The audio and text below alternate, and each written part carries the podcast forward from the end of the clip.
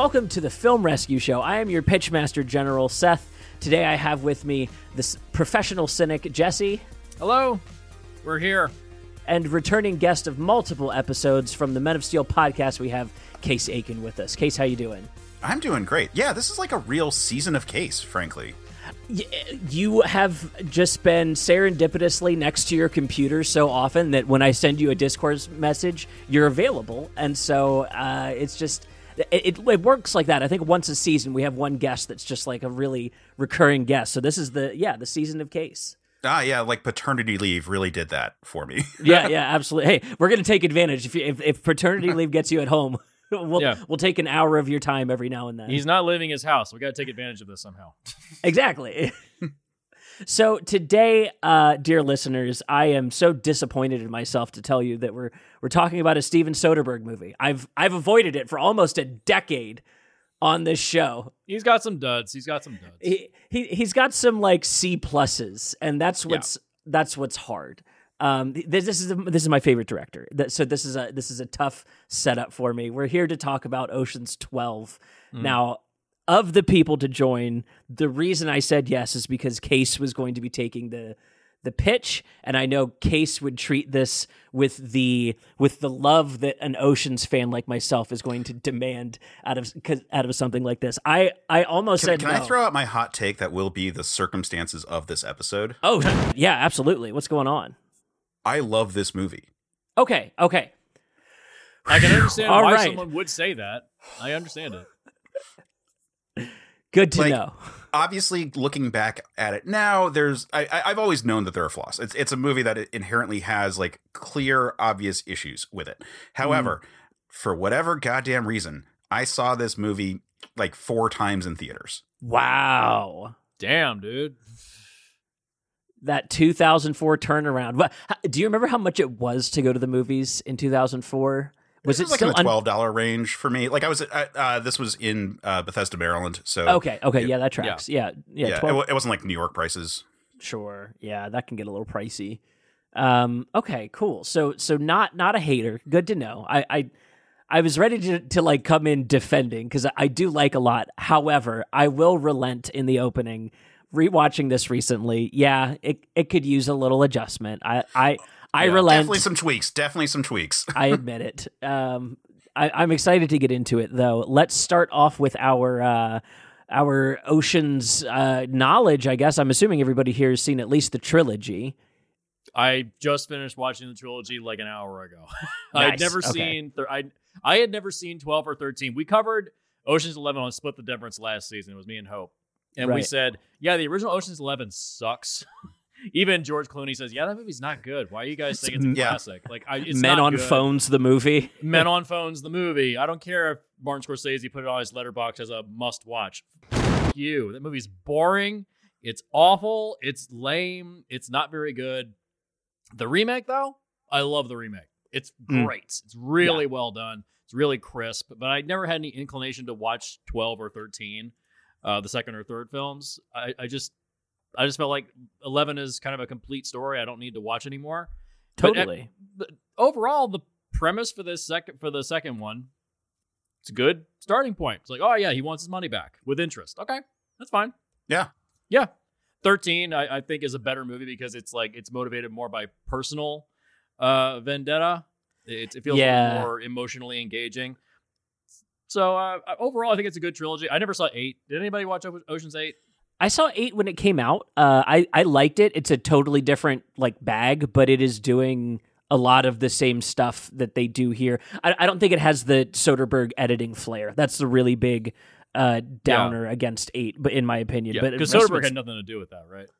Uh, I don't know. I don't know the extent of his involvement. I just I know he didn't edit it because it doesn't look like it was edited by him. Yeah, I know they kill off Danny Ocean, which is like, dude, you. Okay, wait a second. Wait a second. kill off. Let's kill Is it- off. isn't like his grave in the movie or something like that? Yeah, but he's also a, a thief that can like fake his own death. You know that's, what I mean? that's fair. I, I, I mean, a big premise of the movie that we're talking about today is how many people have faked their deaths, possibly multiple times. Yeah, Right. it's true. It's true. Very true. Um, yeah, so let's jump into it. Positives first. Uh, straight out the gate, I guess I'm curious why this is on the chopping block for for case, but like what what what is here that you really want to save and defend? What what do you really like about it? Well, so um, w- for me with the Ocean's movies, I have seen the original and then the trilogy, and I haven't seen eight.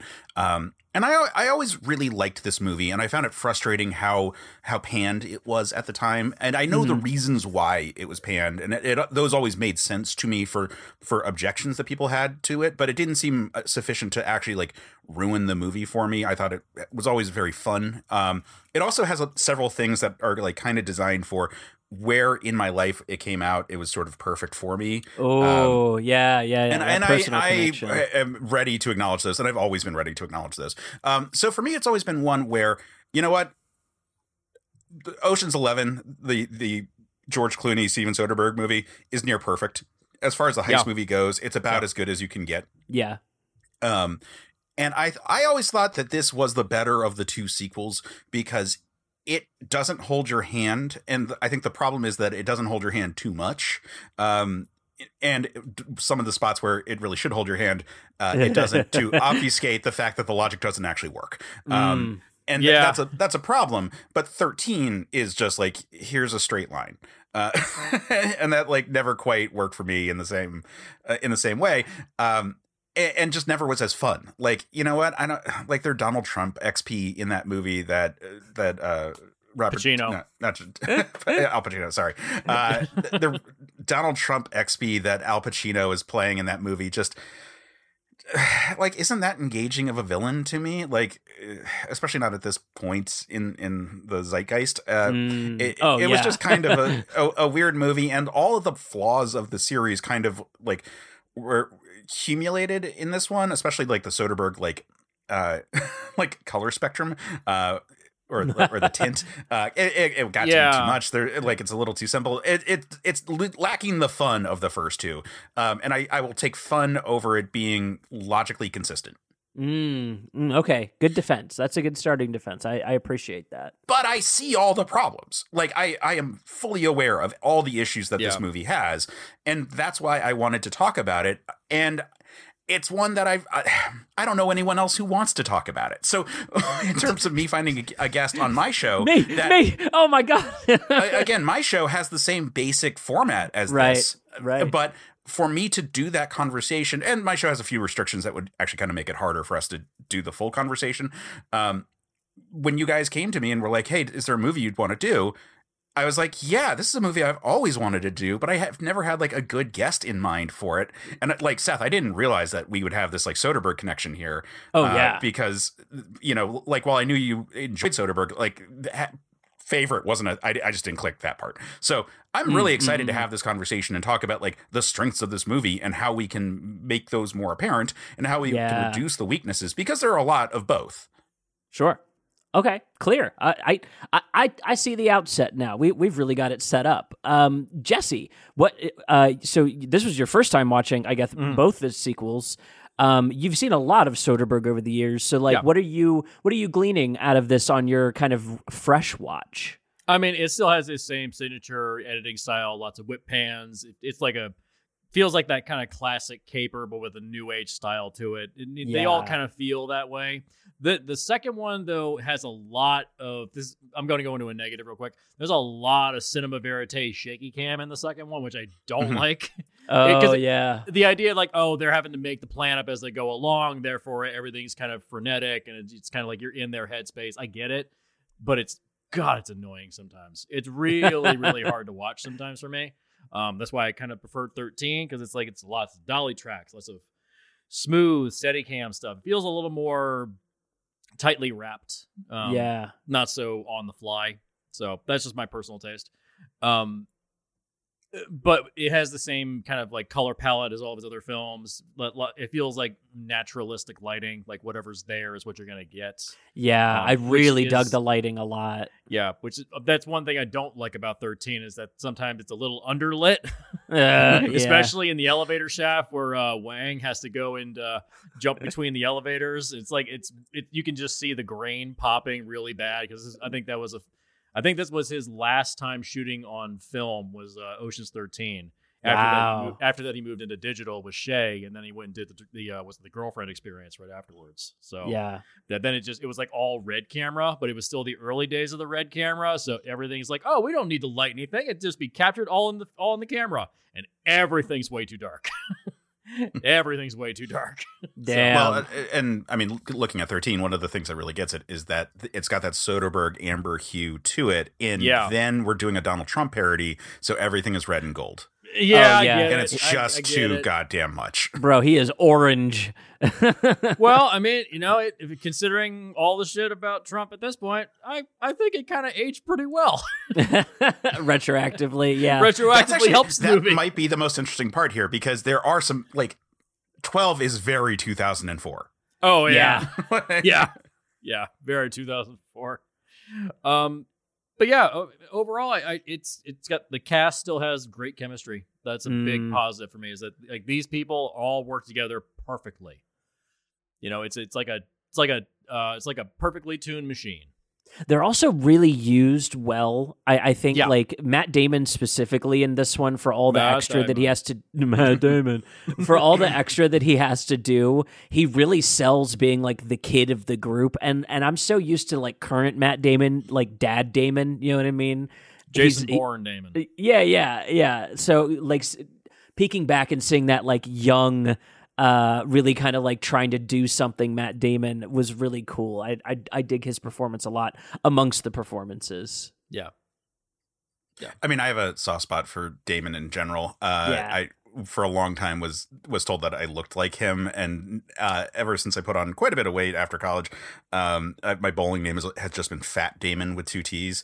Nice. uh, and so I have a soft spot just because like there's so many part like I'm also a big poker player. Uh, There you go. like just always kind of adored uh, him from that standpoint. And like looking back at this, where it's like, oh yeah, uh, what it, what it was like to actually be doing. Uh, spoiler for, fur for further in the discussion, uh, like back when I did capoeira. there you go. and like what I looked like then. Uh, so it's weird to look back at the that this totally different person and have like Wow. nostalgia for a time. yeah, yeah, I bet. Damn. Uh, yeah. Th- th- is Matt Damon a big poker player? Is he a big? well, he did that big poker movie. Yeah, he did rounders. He actually is still Oh, a player um, because they they trained him like crazy on it, and he participated in the World Series. Uh, I for, I think it was Doyle Brunson who knocked him out in that Mm, first World Series wow. he played in, but he's played in a bunch since. yeah. I know his buddy Ben Affleck is a has a bad gambling problem. he has a bad gambling problem. When you come from the east coast and like uh you know the the casinos are a big source of tax income it's just it's a big part of life for some people you know Yeah, yeah. that Yeah. dude i like uh, and speaking of poker uh it reminds me of the uh the bit in 11 that gets paid off here we get to see topher grace's character Yes. Oh, Oh, God. quick little cameo to be like oh yeah his life has fallen Oh. apart they even poke fun of it in movies that's so Oh. funny Uh, also, a very 2004 thing, which is this like l- Yeah. like looking at the camera, actor playing themselves kind of thing, which is uh, way more in this movie also. But like the fact that this was like the the birth of Entourage era, and like having these like yeah, we're gonna reference real Hollywood things because everyone knows these stories. He's like, I quit the show. You don't you- like you're like, oh, that's right. That is exactly when he quit that 70s show. Yeah. Like, Yeah. The Dennis Quaid movie was like that terrible like wedding movie that he was in. Uh, or maybe I'm thinking of a different one. He he had Topher Grace has not had a great movie career. Uh, and Oh yeah, here's I the- know. Here's the wild thing in terms of uh, just weird movie connections. He's not in 13 because of scheduling conflicts with Spider-Man 3. oh no Yeah, I, I read that. Yeah.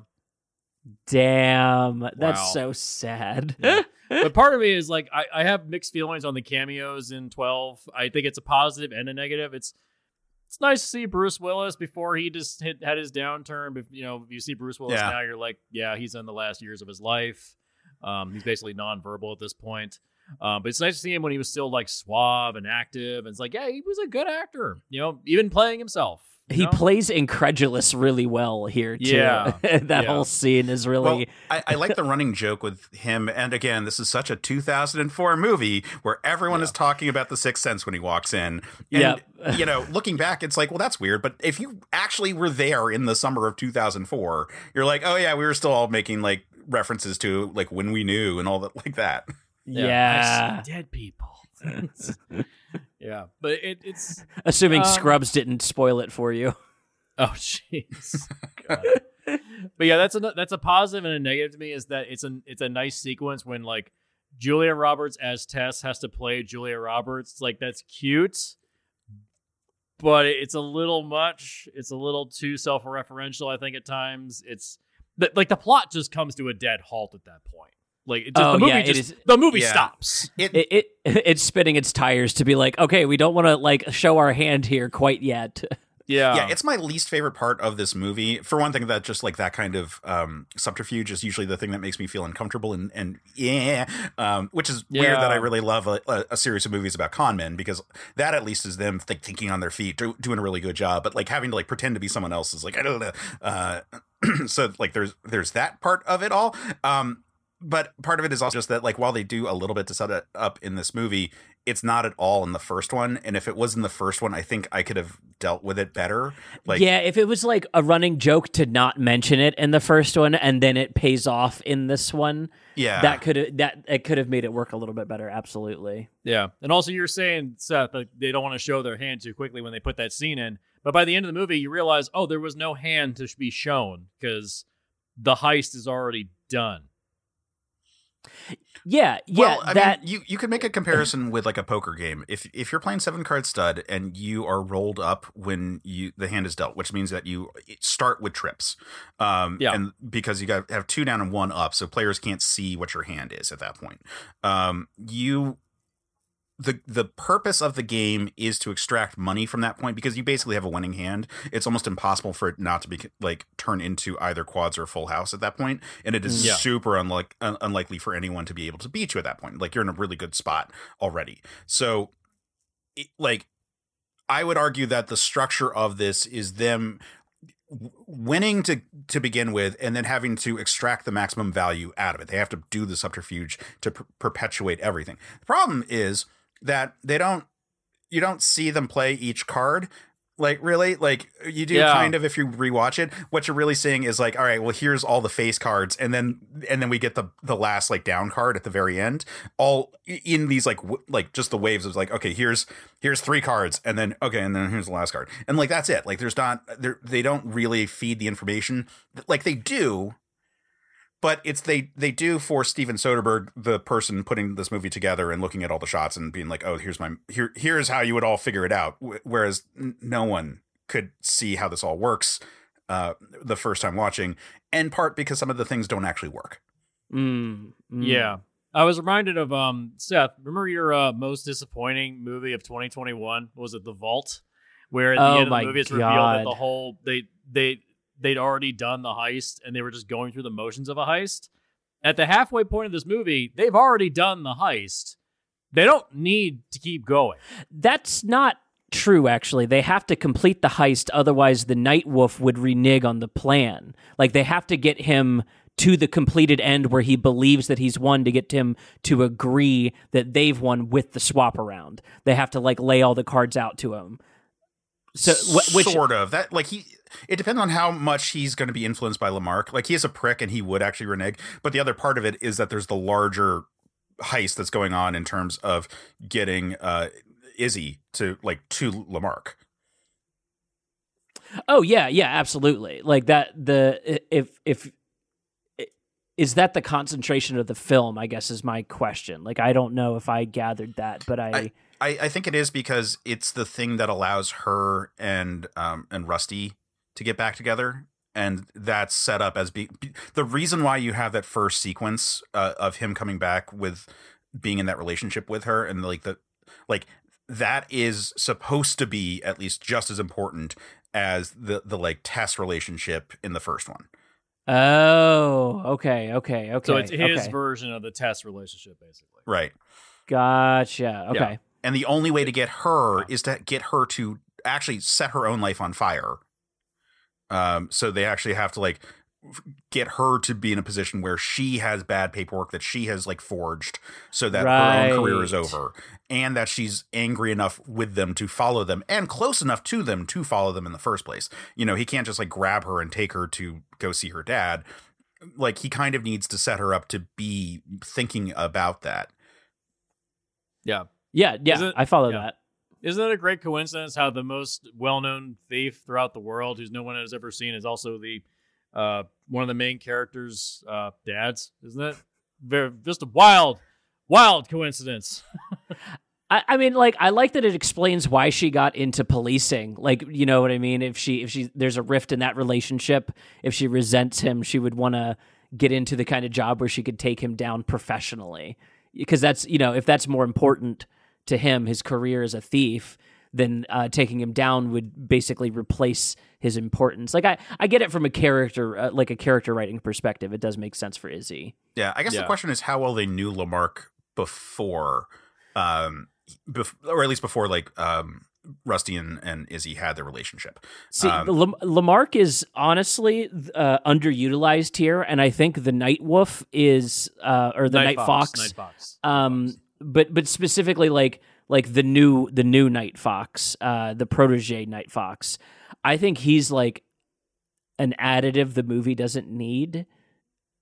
I, like the the premise of get the money back for the villain of the original film totally works, and so the the LeMarc stuff, like I, I guess he could have been more central to the story for me.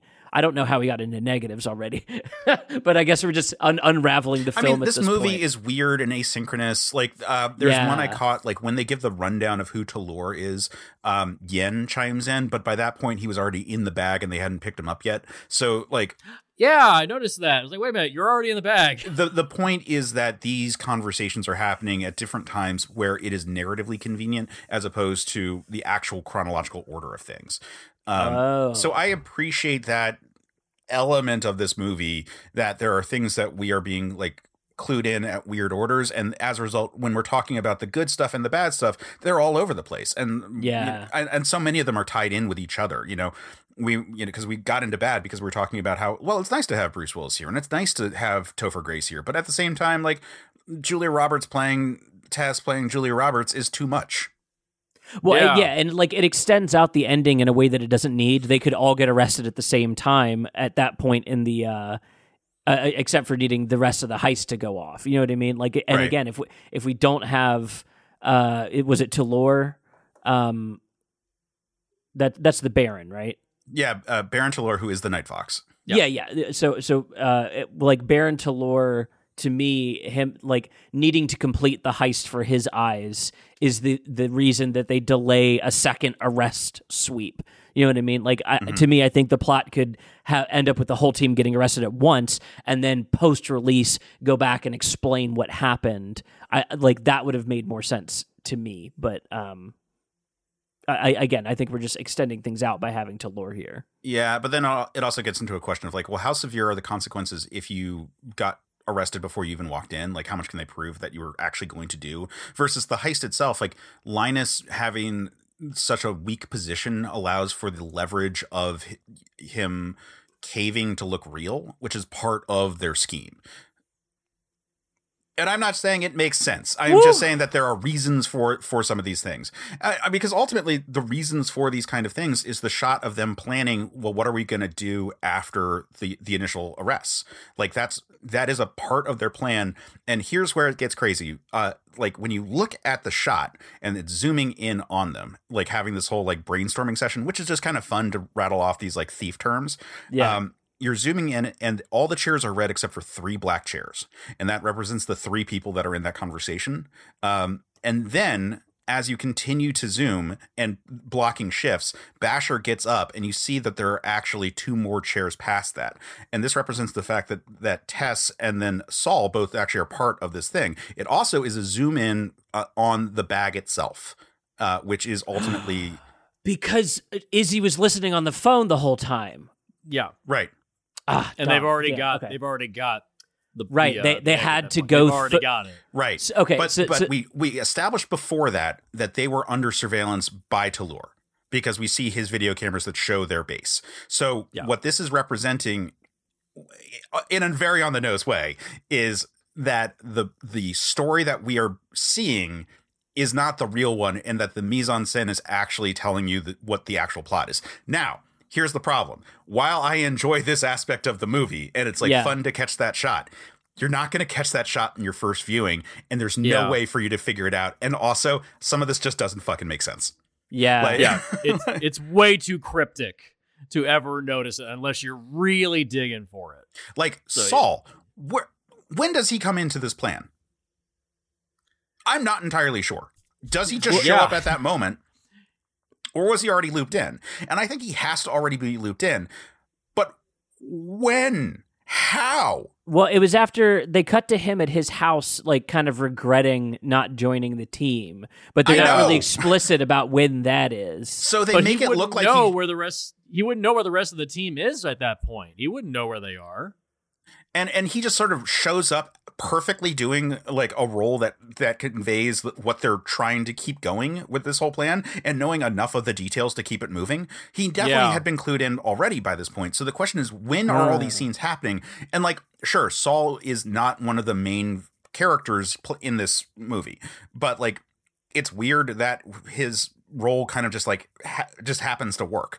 Likewise, one of the issues that we are dealing with uh, that gets kind of weird is that like I said, Yen is there for the reveal about Toulour, but they couldn't leave the hotel, or at least Danny, um, Yen, and um, well, Rusty, and um, I think They had it. made they uh, they had made those three yeah, maybe Uh, maybe Elliott that- but Gould that's it. also. Uh, um, because they that- hadn't made Linus yet because he gets to Right. go out later. Yeah, so he- I think it was just at those three. They can't it was, leave the hotel that they're staying at at all. Like that, like they're locked in there uh, because they'll get arrested if they leave, and that's why they have to do the whole subterfuge with Yen going into the bag and then like walking out. Now, sure, Right. they're good thieves; they could have gotten out, but it's implied that the call to discuss, like with LeMarc, happens at the train station in the scene after they sneak out. So, like how it all like plays out doesn't really quite li- like link up in terms of where they find out the detail because it's supposedly they don't. I mean, for one thing, they don't know it's the Night Fox until Izzy like shows up. Uh, yeah. and that's the thing that re- gets them at least enough information to connect to their network of thieves, ultimately connecting with LeMarc. And th- that's one where I'm like, I don't know necessarily how long they've known LeMarc. I don't. That part doesn't really bother me. The fact that they're in a, Rusty a good, Rusty knew him. yeah, but like they, but it's not like. So what I'm saying is, To what extent? yeah, to what extent did they know each other? They, they they definitely knew each other before this movie, but like, did they know each other really well, or did they know each other well enough that like Rusty could could get on a phone call and be like, "Hey, remember me from X Y Z? Yes, okay, so here's the deal." I guess Um, I'm imagining like at at at, at least enough mutual respect amongst the you know honor amongst thieves that because of Rusty and uh, Danny's level that LeMarc would have taken a call from them. But honestly, like my read on it is that LeMarc has been training the next generation because again, Right. he trained Toulour. I think he trained Rusty too. He just trains them on what they're good at. Toulour is a very physical guy, so he taught him how to like you know navigate uh, laser grids and and be like a one man team. Rusty's a talker. Like his thing is talking and planning. So he like helped him learn everything there is to learn about that end of it. So that and again, that's my read. I don't know if that's Yeah. like expressed in the text here, but I guess my take was there. At least they respect each other, but at most he trained him, and and like that also helps it make sense why he'd be so into his daughter because like potentially you know Right, and that's where it gets weird. Like when when did he know that Izzy was LeMarc's daughter? Like did it did he did he seduce her in the first place knowing it? No, I doubt that. M- Yeah, like like it, I mean, it's we don't hard to know. really say. We, Yeah. we don't know, and that's that's the problem of this movie, which is that these Yeah. are the questions that we have that we're not really quite clear on, and so it seems sort of just convenient. Like, Mm. oh, isn't it convenient Yeah. that the daughter of the world's greatest thief? But it could be totally planned, Uh, and, and then maybe he bu- then maybe you know he fucked it up, like and and like ran because he got scared because he saw how committed she was, or maybe he didn't know, like you know, because Mm. later he says, oh, like her dad's a thief and uh, he died, ex- you know, and, and and that's the story she said, and then even if he found out the truth, that's still the story she said and how she how he understands it from her. Um, and so maybe he only found out the truth later, uh, and it hasn't like necessarily committed those so inherently to each other that he would reveal that truth um, accidentally right off the bat. Um, Mm. I don't. It's hard to really say. I- I will say that the the contrast between the Night Fox and the Ocean's Crew is actually really important to this movie. For one thing, um, I believe this movie began as a script called Honor Amongst Thieves, and then was reworked to be an Ocean's movie. Um, oh. Yeah, I was wondering, was there? I, I did feel like there was plans for a sequel, and they kind of got roped into it. So that that I think is why you it sort of feels like they're being shoved into this other kind of setting, um, which I don't necessarily dis dislike. I, that's how all the Die Hard movies work, uh, up until the one that they intended, which is the worst of them. Um, Right. So like it's okay to have a script that that. uh, it's it's okay to have a script that doesn't necessarily start one way and, and gets shaped into it. Totally. What I think works really well is that the difference of the Night Fox versus the Ocean's Crew is that the Night Fox is the greatest thief alive, and that the Ocean's Crew is the greatest conman alive. So, like, it's like a 20th level rogue thief class versus like a whole bunch of Whispers bards. And like, let's be honest here, those Whispers bards are better off if we're going to use a D&D metaphor right there. Mm. Like, th- these are people who are practicing at a, a craft that is well beyond just the physical. Like, Toulour is ultimately like their grease man. Like he's like matched with Yen in terms of things, but he's way better. Yeah. Like he's just Yeah. the best. Yeah, Um, yeah. But but in spite of that, he's not operating on the degree of like the more elaborate component of thievery, the the the more um ironclad version that this like sophisticated con system works. Like yeah. Toulour could not have pulled off the Benedict job. Ooh, okay, interesting. And True, and you yeah. say that even with like knowledge of 13 and Yeah. and his involvement there. Okay. well, even like the, the way the difference between greasemen and con men is that greasemen actively take what they want. Con men will trick you into giving it to them. Mm. So what happens in the in the Ocean's Eleven is that they essentially trick Benedict into giving him their money, giving them Yeah. his money. They Yeah. trick him with the fake surveillance footage. They trick him, Yeah. you know, and he just gives them their money. It's just, yeah. And this second, the second one, um, I mean, I guess, I guess that they kind of just just whisk it away by accident, by random chance. No, they- grab it. They, They, grab it on the train. Well they trick they tr- well it doesn't matter when they grab it cuz the point like it's it's kind of a, a a pot that they're winning at the end instead of like the Yeah. actual cash itself or, or, you know whatever. So the I, I think like the they they have to play it out at the end there and like show that they've tricked it like instead of them tricking uh the villain from the first one, they're now instead tricking Toulour and and and making that the center, which I think is like I think that could have worked for the whole movie. I think it could have just been like the Night Fox showing up and saying, "Hey, I challenge you guys to a thief off," and that is the plot of our movie. I don't know if we need, um, you know, uh, Benedict showing up. yeah, uh, yeah. Which and like I say that I love him showing up. That is probably one of my favorite sequences in the movie, uh, as far as positives go. Is like the the single shot reveals as he shows up in the lives of all the different Yeah. thieves. That is Yeah. it's just so great. Um, sh- showing up at the the little Mormon wedding rehearsal Right. show- oh yeah. showing up at the in in the in the playing piano in the recording studio with Basher like classic. I just I don't know if it's necessary. I think it I it disagree. sets I thi- up I think it- something. creates pressure for them in it a does, really good yeah, way. for sure. yeah. Uh, that uh, that forces the situation. the time limit that's given to them, that is impossible. Two weeks to do a case job like that, no. That- Yeah, well- that's that's that, they, they should have given them like a month. Yeah, especially with the amount of flights they do. There's several spots where it's like that flight is like a day and a half. Yeah, it's like there's this is way like when are they sleeping? When are they when are they resting? Like there's no way this is possible. Well, they do kind of play with that. Right. Uh, but the the bigger point is just travel oh, time. oh yeah, Does- yeah, yeah. does I've mess had with five them, like- Yeah, that's right. Yeah, what are you talking about? It's day up. We gotta go. It's like it's eleven thirty day before. Which the big dick part about that one uh, is that that means that Toulour actually changed his watch. Yeah, oh yeah, it's really snuck It's into not just the, it was not just the call. He actually changed the watch. Yeah. Yeah. Yeah. How many espressos did you have? Five. Come on in. Yeah. I, lo- I love when the two of them just sit on the couch and he pours the wine. He completely It's so perfect. And it doesn't matter. They just keep going. Like That's the shit I like in this movie. It's just the Oh, little yeah. character bits where it's like, th- th- I remember, like, I I can't remember what critic. Oh, it was Richard Roeper, a critic I absolutely don't like. Um, but he said in his review of this film, he said they probably had more fun making it than we would have fun watching it, and that's probably true because That it's- it's sounds like- right. It just, it just feels like a bunch of guys just being like, "Oh, let's just hang out and have fun," because it feels like these guys are just on vacation. oh yeah. The- the- yeah, yeah, yeah, this crew with this director just hanging out. It's like, yeah, we're just hanging out having fun. yeah. I mean, it's certainly, but that's the thing. Like it. That's I, I said that I think this movie is fun. Um, and I, I don't mind necessarily the people making it having a really good time making it. Like that, but that by mean, itself yeah, isn't it's- the end of the world. You should have a good time making a movie. right. like I get that there's a point where you're doing the Adam Sandler thing where it's just like, oh well, we got to shoot this in Hawaii because I need a vacation. Like that, where that's the only reason. But you know what? I called that so many years ago, and everyone was like, "No, no, it's not a scam. It's not a scam." But Sure enough, he even admits to it. Yeah, I'm just doing it to go on vacation. It's like, Well- wow, so these are all scams. I don't even know if I'd call it a scam. Like it's just like good business sense in terms. Like if you're you have to shoot the movie somewhere. What if we did it at a place I want to be? Like.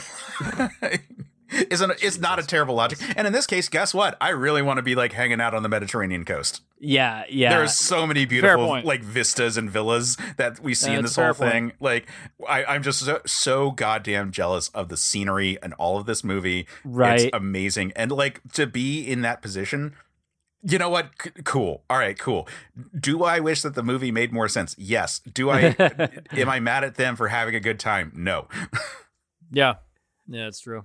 It's funny. You can see it track along the trilogy too, where like the first movie, they're they're doing a remake. They're really out to like sell themselves as being something hot and new, and and it really shows. Like it's re- I think that first one's the most venomous of the trilogy. It it is really out to like now this is a different kind of heist movie.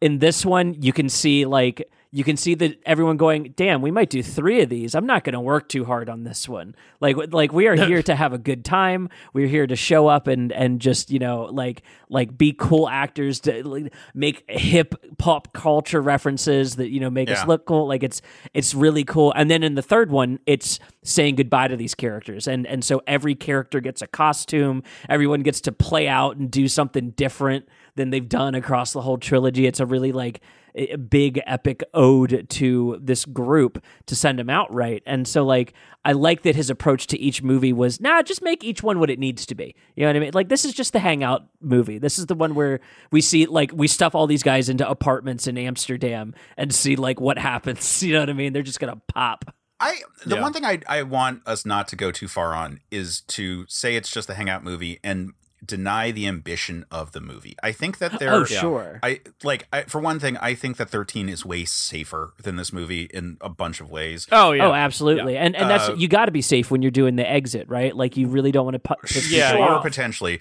but but at the very least, Soderbergh is doing some interesting stuff with it. There's so much dialogue that actually does feed into the larger plot, uh, or at least like the reveals once you know what's going on. But again, this whole movie is impossible to crack on your first watch. Yeah. And maybe Yeah. that's why they're talking about uh, the sixth sense so much in this whole movie too. Like where it's like here's more like like when did you know? When did you know? Like there like this seems like all of them were like let's go drink a bottle of wine and just pitch a heist movie while sitting on like the Mediterranean coast uh on like one of these like old shore or actually rather young Yeah. shore uh in terms of geologic time uh, Right. like all pebble beaches because like it hasn't been crushed down to sand yet and like Capri or something um Yeah. and then like Well, one of the one of the, the, weirdest most wild one anyway go Mm. sorry One of the one of the filming locations for this was Lake Como, and it was at George Clooney's villa in Laglio. it's Bet. like they're literally filming in his house. yeah you can't tell me that yeah, they didn't just just hang have some peyote and just like came up with a thing right. What if we did a fake heist, guys? Listen, guys, we've got the biggest actors of our generation all together and $110 million. Let's go to George Clooney's house. Well, Joe, go to George Clooney's house, do a bunch of drugs, and be like, "All right, so it's a fake heist. Didn't we already do a fake heist? No, but le- that time that was so we could steal the thing. This time we've already stolen it. yeah. yeah. I mean, I, I, a lot of it feels like this is kind of like the people's the actors' lives kind of like li- like sneaking its way into the movie. Like when they're playing that prank on uh, uh, Matt Damon when they're uh, I loved that. Oh yeah, my what was, god. uh, Robbie Coltrane. They're, they're clearly just fucking with him. Like Yeah, and they're all like looking at each other throughout the whole thing. like, yeah, Clooney and Pitt are known for pranks on their on their castmates. And that's clearly just them fucking with Matt Damon. Dude, that's clearly just them fucking with him. well, and before that, the scene he's like, "Hey, I, I studied a lot. I, I think I'm ready for a bigger role this time." Like, it, it Yeah. was as meta as you could get of a line. yeah. Yeah. He Oh finally my gets his big big role in the third movie. so that's the nose plays. the nose plays. The okay, can we talk about how it's wait, great wait. his I, parent? we, we talked over Seth though. I do want to like get his. yeah, what, what were you saying, Seth? What were you saying? Oh no, I was just chiming in along with you guys. No, the the nose plays like Yeah, okay. he gets his moment. Yeah. Uh, yeah, Can we talk about how the people that have to bail everybody out is Matt Damon's parents? yes. Linus's parents have to bail him out at the end. Right. Which the one thing that bugs me is that I wish they were like people from the original Ocean's Eleven movie. Although it'd be hard for his mom because there weren't any women in that movie. So yeah. Well, there's, there's that's another problem is that there's barely any women in these movies either. Yeah. Like part of the reason that Julia Roberts and um, Catherine Zeta-Jones didn't come back for the third one is they said, "Yeah, we're barely in this script to begin with. So why would we come back?" Yeah. Right. I, I don't blame them for being like, "Yeah, we're out. See ya." that said, fuck man, Catherine Zeta-Jones. Like this might be my other big hot take. Uh, Catherine Zeta Jones. my other big hot take is beneath this might be- the the movie where she is just like the prettiest person. Like she is Oh, so goddamn gorgeous. And in this movie, and like I used to joke when I was in like in, college, it's like, ooh, those pregnancy enhanced boobies. But like like she like is just stunning in this movie. And you're like, I can see why Rusty would would go through a lot to like win her back and like to Yeah. you know, sure, it's all very convenient and all that, but you're like, wow, like like damn and as far as like this like no nonsense cop who's like coming up behind them i think we could have used a little bit more of that in with her like have her be a little bit scarier than she is in this movie but she's pretty good like So- she like she's pretty vicious as like this interpol agent There's one shot where she has the big red leather coat on, and I was like, "Come on, guys! She could have been the Carmen Sandiego of this movie." Oh, Yeah. God that damn it. just right over the head. They didn't do it, and like I think that would have been the best turn. Like I think the oh the if last she was LeMarc actually well, Oh, if the if the last turn of Well, the, that well that she's already done that movie. It's called Entrapment with Right. Sean Connery. she's already done that movie. well, like I think that would have been the best turn at the end would be to to show Rusty that they like had planned on him doing all this to get her back and that they they weren't estranged, they knew each other the whole time. You know what I mean? Like I think that would have been really cool. oh yeah i really like that um Yeah. I, I almost like that more. I don't I don't mind either version of it, but like I I, I actually rather like that more than Yeah, I what do. we If you, if you if you make her secretly Carmen Sandiego throughout the whole thing, like that's that that could add a lot. I think that would be really Yeah. cool. Um, yeah. So speaking about how this movie is like 2004 as hell, um, Yeah. there's there's some things we have to talk about just in general. Like, so there, there's goods and there's bads. okay. On the good side, this movie made me weirdly nostalgic for tiny, not smartphones. Uh, just Oh, being like, oh yeah, you can just have like this tiny device that like covers your bases and doesn't need to like fill up a huge amount of space. I'm speaking as someone with a folding phone, so like in terms of, I've got a mini tablet in my pocket at all times. But like, uh, like there are moments where I'm like, oh yeah, like just like having this little this little guy, like you know, the Zoolander style tiny thing is like is kind of fun, and I I I see that and I'm like, oh yeah, it, it used to be nice. Um, the fashion is wild in this movie. The amount of like turtlenecks, Oh, yeah. under under button down shirts, and like all, like all the looks. Uh, probably influenced me way too much in my like senior, like junior and senior year of college kind of Oh era. no. It feels very James Bond inspired in Mhm. a lot of ways. Yeah, very much like the turtlenecks. I'm like, oh yeah, that's just like Daniel Craig in the Bond movies later Yeah. on. Like where he got the turtleneck. I think it was in Spectre where he got the turtleneck. I think is where it was. oh. I want to say. Sounds right. Yeah. I don't remember Spectre very much. then again, nobody remembers Spectre. Well, and, and like we we had him in a turtleneck as far back as like uh I want to say early, right? Like like pre Sean Connery, we had a turtlenecked James Bond. Turtleneck It's- it's- under a button down. Oh, not under a button down. I don't. Not that, button, that's no. that that's kind of the key there. I, I mean, like I think I think you're thinking of Steve McQueen. I think Maybe. you're thinking of Yeah. that. Yeah, Maybe. Either way like looks good music references i, I thought Yeah. were i mean th- there's so many things that are like so specific to the era like the fact that you know julia roberts actually was pregnant so they wrote that in but then like you know the amount of movie conversations that are going on there's a lot of pop culture that is like very much of that moment and it feels like this is a like a post clerks era where people are like oh yeah we can make pop culture references and people will eat that shit up Right. but Yeah, yeah, it's yeah. uh it- very indulgent in this movie considering the people who are in this movie uh, and it Was makes this me before wonder or after Clerks 2? Uh, it's before Clerks 2, but it's like after the like Kevin Smith, like the View Askew universe had been so popular. So Yeah. it, it's Yeah. post Jay and Silent Bob Strike Back, which was 2001. Mhm. Um, so I think this is around when like Jersey Girl came out Oh, yeah, that. in, in terms of stuff. Um, but I, I just think that this is like part of that like burgeoning awareness of pop culture uh, that w- would come to dominate. You know, Adult Swim's like getting launched around this time. Uh, probably what like Mm. I think it was like 2000 when Adult Swim came out in the first place, um, or you know maybe t- 2002. So we're we're starting to see like pop culture in general just sort of like really start to become navel gazy and uh, this is one of those movies on the forefront because, like, I compared it to Entourage. I think that's apt. I think that this is Yeah. that same kind of era. Uh, there's a lot of like looking at this like luxury that is uh, very much a part of the like pre 2008 uh, stock market crash Ooh, yeah. Yeah. or real estate. Don't they reference? Don't they reference some kind of like crash coming with the uh the stock market? I saw it in- coming. Yeah, Well, at, like, the- yeah. at the point, he's saying it's so easy to predict the stock market and Right. make money. So that that just feels like this is the era of pre 2008 where it was just like, oh well, but if you were smart, you could be rich. Yeah. yeah, Yeah. Yeah. yeah. Like- yeah. and not really acknowledging how parasitic it was. Uh, it's misogynistic as hell as uh, as a movie goes. I mean, it. Yeah. a- a- like while like while Izzy ultimately is effective, she's not. There's. Like for one thing, everyone talks down to her, and you know it's sort of like, look, uh, turn around. uh, The woman is the scary one. Um, like I said, we needed more of her. And Tess's relationship, like she was so good in the first one, and she feels way more of as an understudy in this one. Oh, absolutely. Yeah. She's just Well- dipping her toes on both ends of the movie.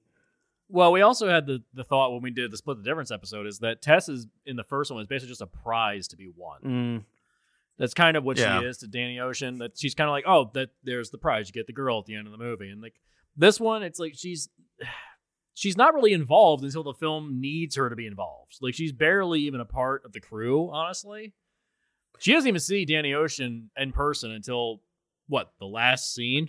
I, I I like the I like the idea that the way she plays the beginning is kind of implying that she wants to be involved in the next heist like when she thinks that Yeah. something's popping off she's like hey do you want me to like not paint the house like she acts like she's ready to go like she wants to be in yeah but we could have used a little more of her like uh throughout if she was going to be involved i think the the end Yeah. reveal it is out of convenience Yeah. Even the Yeah, movie can- like is inventing convenience to like Matt Damon. For as much as I like him in his movie, there are two scenes where he basically goes, "Gee whiz, guys, wouldn't it be weird if we we made her Julia Roberts?" it's like Right. so on the nose. Yeah. I mean, I, I can see why they made an all women version of this franchise. I get it. I understand. I because like you know, there's a lot. I mean, whenever there's always that uh, the neck the the uh, the neck beard people always like to come out and say like, oh, you made a movie with all women that hate men. It's like, well, men have always had films that are just populated with men. it's like, why can't you have something on the opposite side? It's like. I, I completely understand where they went with Ocean's Eight. I get it. Totally. I haven't seen it. I mean, reviews wise, it got good reviews. I mean, Well, and, like, apparently it made money. They're so- they're robbing the Met Gala, and they are a team Yeah. of beautiful women. You know what I mean? Like it, much use in- that to your advantage. yeah, much in the same way, like the the the movie, the first of Ocean, so pornographically makes all the guys firemen for a minute. You know what I mean? These were the hottest men of the early two thousands, and they made them firemen for a scene. I just want you to like ruminate on that for a second. They did that on purpose. Yeah. Oh yeah, I mean the first movie especially is like reveling in the fact that look like look at all the not huge name actors that are part of the crew. Like it's Right. like like Scott Caan for example, where it's like, well yeah, he could be a next a next big thing or Casey Affleck. Like all of these are people who are just like on the periphery of blowing up uh, or already are the biggest names in show business and like Right. uh, of this kind of like boys club kind of aspect of it all. Like it it's fun to see from like the experiment of putting it all together and the this movie is just continuing with that crew and being like aren't they fun and you know i think for the most part that is true like i don't know like there again there's spots that are like good to fix but at the same time the movie is an enjoyable romp with these characters and Totally. i almost just wish it was a little bit more of a romp Mm. like a little Just bit kind of a yeah. a, a few hey, more let's- things let's- you know yeah, let, let's see what the let's see what the crew is up to now. Like, you don't need to have like a big heist. or something. just say, oh, what's, what's the crew up to now? Well, I like that they like that they like hop from lily pad to lily pad of like smaller jobs in this movie versus just Yeah. one big job. I think that's kind of fun. That but was I fun. really hate that. I mean, like I said, I it, I shouldn't say really hate, but like I'm just like it's too much to do the Julia Roberts thing. Like that whole bit right there is a bit too much, and it would have been nice if we had like one more like kind of job that they did in the middle of it. Plus, I have some thoughts about how they open it. Um, it, you know, it's. But on the other hand, like there's things like the in sequence in this movie where like they have that like poker night with them all. um, Yeah. that I think is rather fun because you know what that feels like? It feels like a rap party. It does. It may have been. Like, yeah. we, don't know. They've Uh, turned and- into one for sure. And that's really cool. Like the, the like it feels like the production side of it. Like while yeah, the movie is uh, arguably a, an excuse for them to all like go to all these like beautiful Mediterranean places. right. Um it is also like theoretically a little bit of a like rumination on movie making to a degree as much as all movies are ruminations on movie making like Yeah. the people making it are people who work in the movie industry and like that feels like a very true party Mm, yeah. like it's not just yeah. a cool scene; it's just a very true one.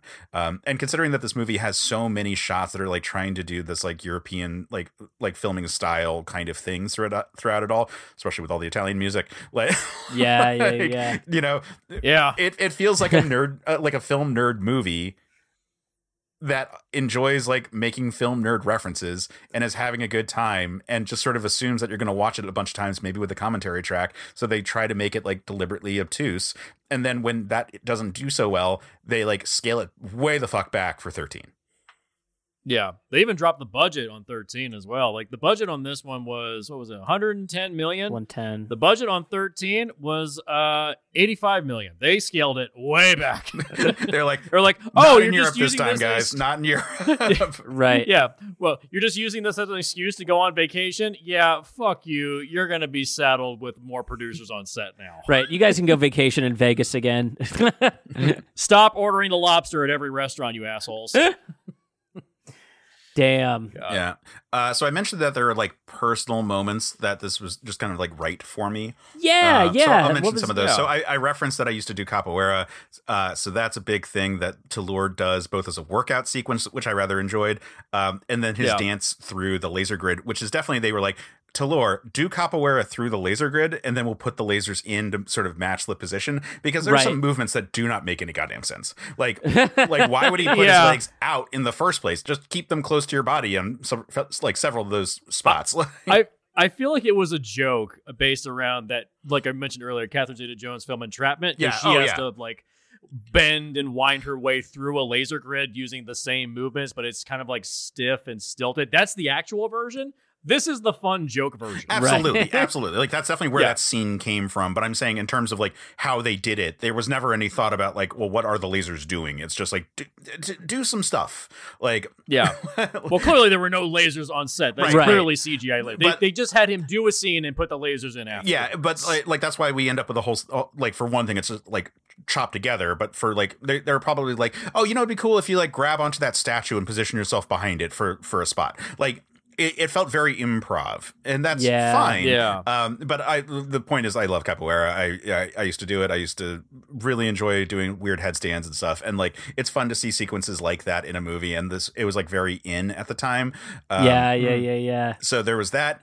Uh, like I said, the, there's like the weird Matt Damon thing that's going on, and then lastly, um, they are in Rome when they're like for the the last chunk of the movie, and when they're Right. leaving, um, after like Linus's mom gets them out, and they're all in the the SUVs driving, they pass by the Circus Maximus, and they are setting up for a concert in the background that I went to. That's so cool. What concert was it?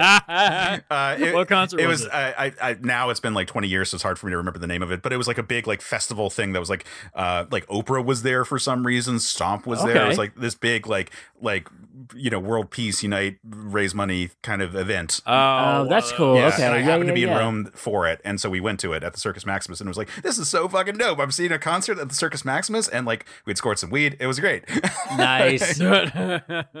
Uh, God. so like there's like personal connections on that one as well like the reason why i saw it so many times was that like when i would hang out with people i went on that trip with like we were like you want to go see oceans 12 again yeah sure okay cool like That's so maybe it's just like feeding back into that whole sort of loop but at the same time it's there it, was it was very much real for me That's so Mm. cool.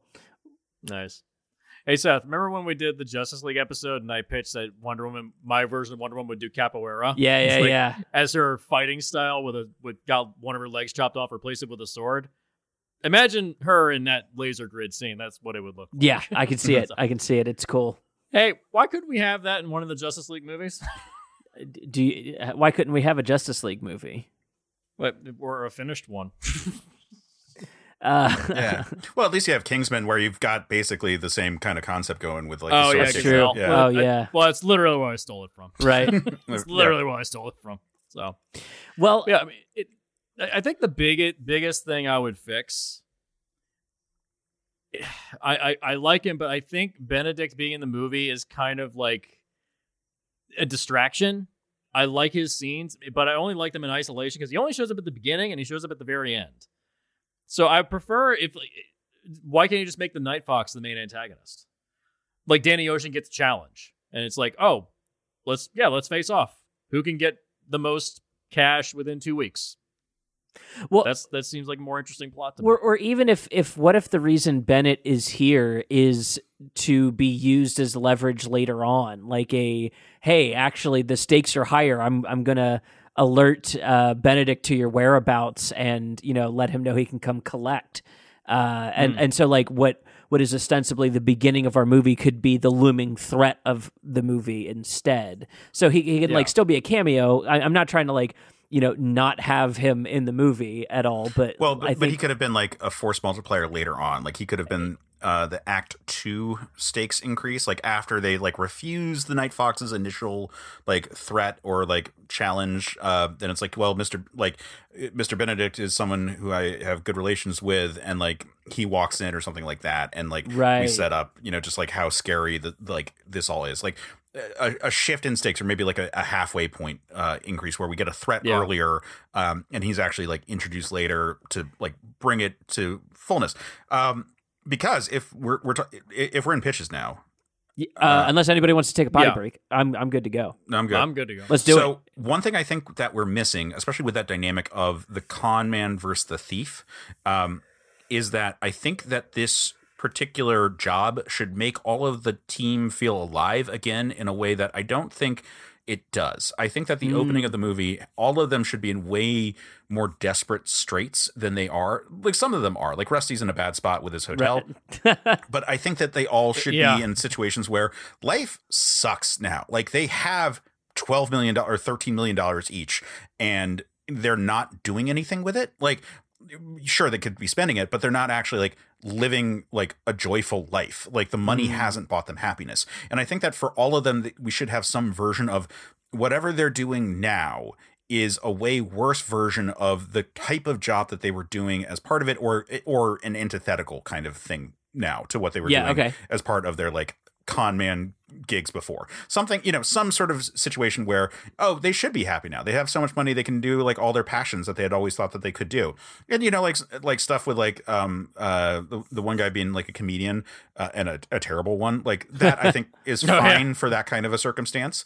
Um but for others it's like well i guess he's just getting married and everything's fine and, you know? Like it should like Scott Caan's character, for example, is in way or has way less money than almost all of them, uh, minus the people who are actually in debt. And he's like, "Well, you've never seen something to build something. We have no idea what he did with his money. Yeah, and it would yeah. it would feel fun if all of them are in bad spots or like doing little versions of it. Like Danny could be like he goes to the bank. We should see him rob the bank. And it's like, why'd you do that? Because I'm fucking going insane without fucking robbing people right now. Like, what the hell am I supposed to do I in like New that. Haven, Connecticut? Okay, I like that. Have like have Yen working retail, just like standing stiffly all day. Or, yeah, or or something, or or is just like stealing from people that he's around, but it feels like very empty. You know, like I, I feel like crime should be in all of these people's bloods, um, and this is not a noble spot of their life where they're stealing from people and it's actually hurting them at this point. It feels Yeah. bad that Yeah. they're doing that. That um, they're not getting the thrill. It's too easy, or it's it's too lowly. Like the, you know, it's uh, it's all versions of that. They should have been in a way better spot considering that they're coming from with like uh, wealth that would set anyone up for life, and Right. now they're just kind of unhappy and stuck in this situation. And then the threat and maybe you know it, it starts maybe instead with Toulour like challenging them and that gets them together and they're like I I've got responsibilities I got to be back home but they're like they get in on, on it especially if there's the threat of Benedict and that drives them to get into the situation um, and that's where at first they're all bickering and they're like getting the cobwebs off and as they go through the movie they they start kind of remembering the joy of it like each one of them should have a scene where they do their thing and it brings them so much happiness somewhere in the first half of the second act Ooh, I like that. So w- instead of like the the Terry Benedict opening that we get, what if we, instead we get a the Night Fox putting the team together? He's like showing up in their in their dumpy lives and being like, "Y- "You got something more you could go for." I mean, c- come check out this meeting. I'm going to get everybody together, and so he's like getting the team together so that he can commission them into this challenge. Yeah, something like that with the with like maybe the um the envelope that they get at the first place. And I like that the Amsterdam heist for the record. Sure, I, I sure, think sure. as an idea that's really cool. Um so I think like something like that where you get these like envelopes at each if all these guys are like stealing stuff, um then maybe that's how it happens or they or, or they all get caught. Like uh, like each one of them is getting arrested at a, like because they're screwing up, they're getting sloppy. Um you know, like I said, just something to set up that the version that, of themselves that they're experiencing at the beginning of this movie is the worst version of their lives, despite the Mm. fact that they have all this wealth. Um, and then the Yeah. Night Fox taunts them and like gets them together to to challenge them, going off of what Jesse was saying. And then the reason why they decide to go with it is because the threat of Benedict is there, so we set him up, but then we don't bring him in until halfway through the second act. right. Yeah, because the opening of this movie, they never seem to. It doesn't seem like they've lost a step at all. Like they've been out of the game for like what three years at this point. Yeah, like yeah. they haven't done anything. So if you didn't do your your main profession for three years and were off doing some other thing, you probably lose a step or two. Right. Yeah. So yeah, they don't seem like they've lost a step. They seem like they're doing just fine. Rusty and Frank did that that Italian job in the interim. Like the Yeah. Bulgari case, like hmm because yeah. like Rusty and Frank hadn't linked up before, or at least they were doing like their own things leading up to Ocean's Eleven.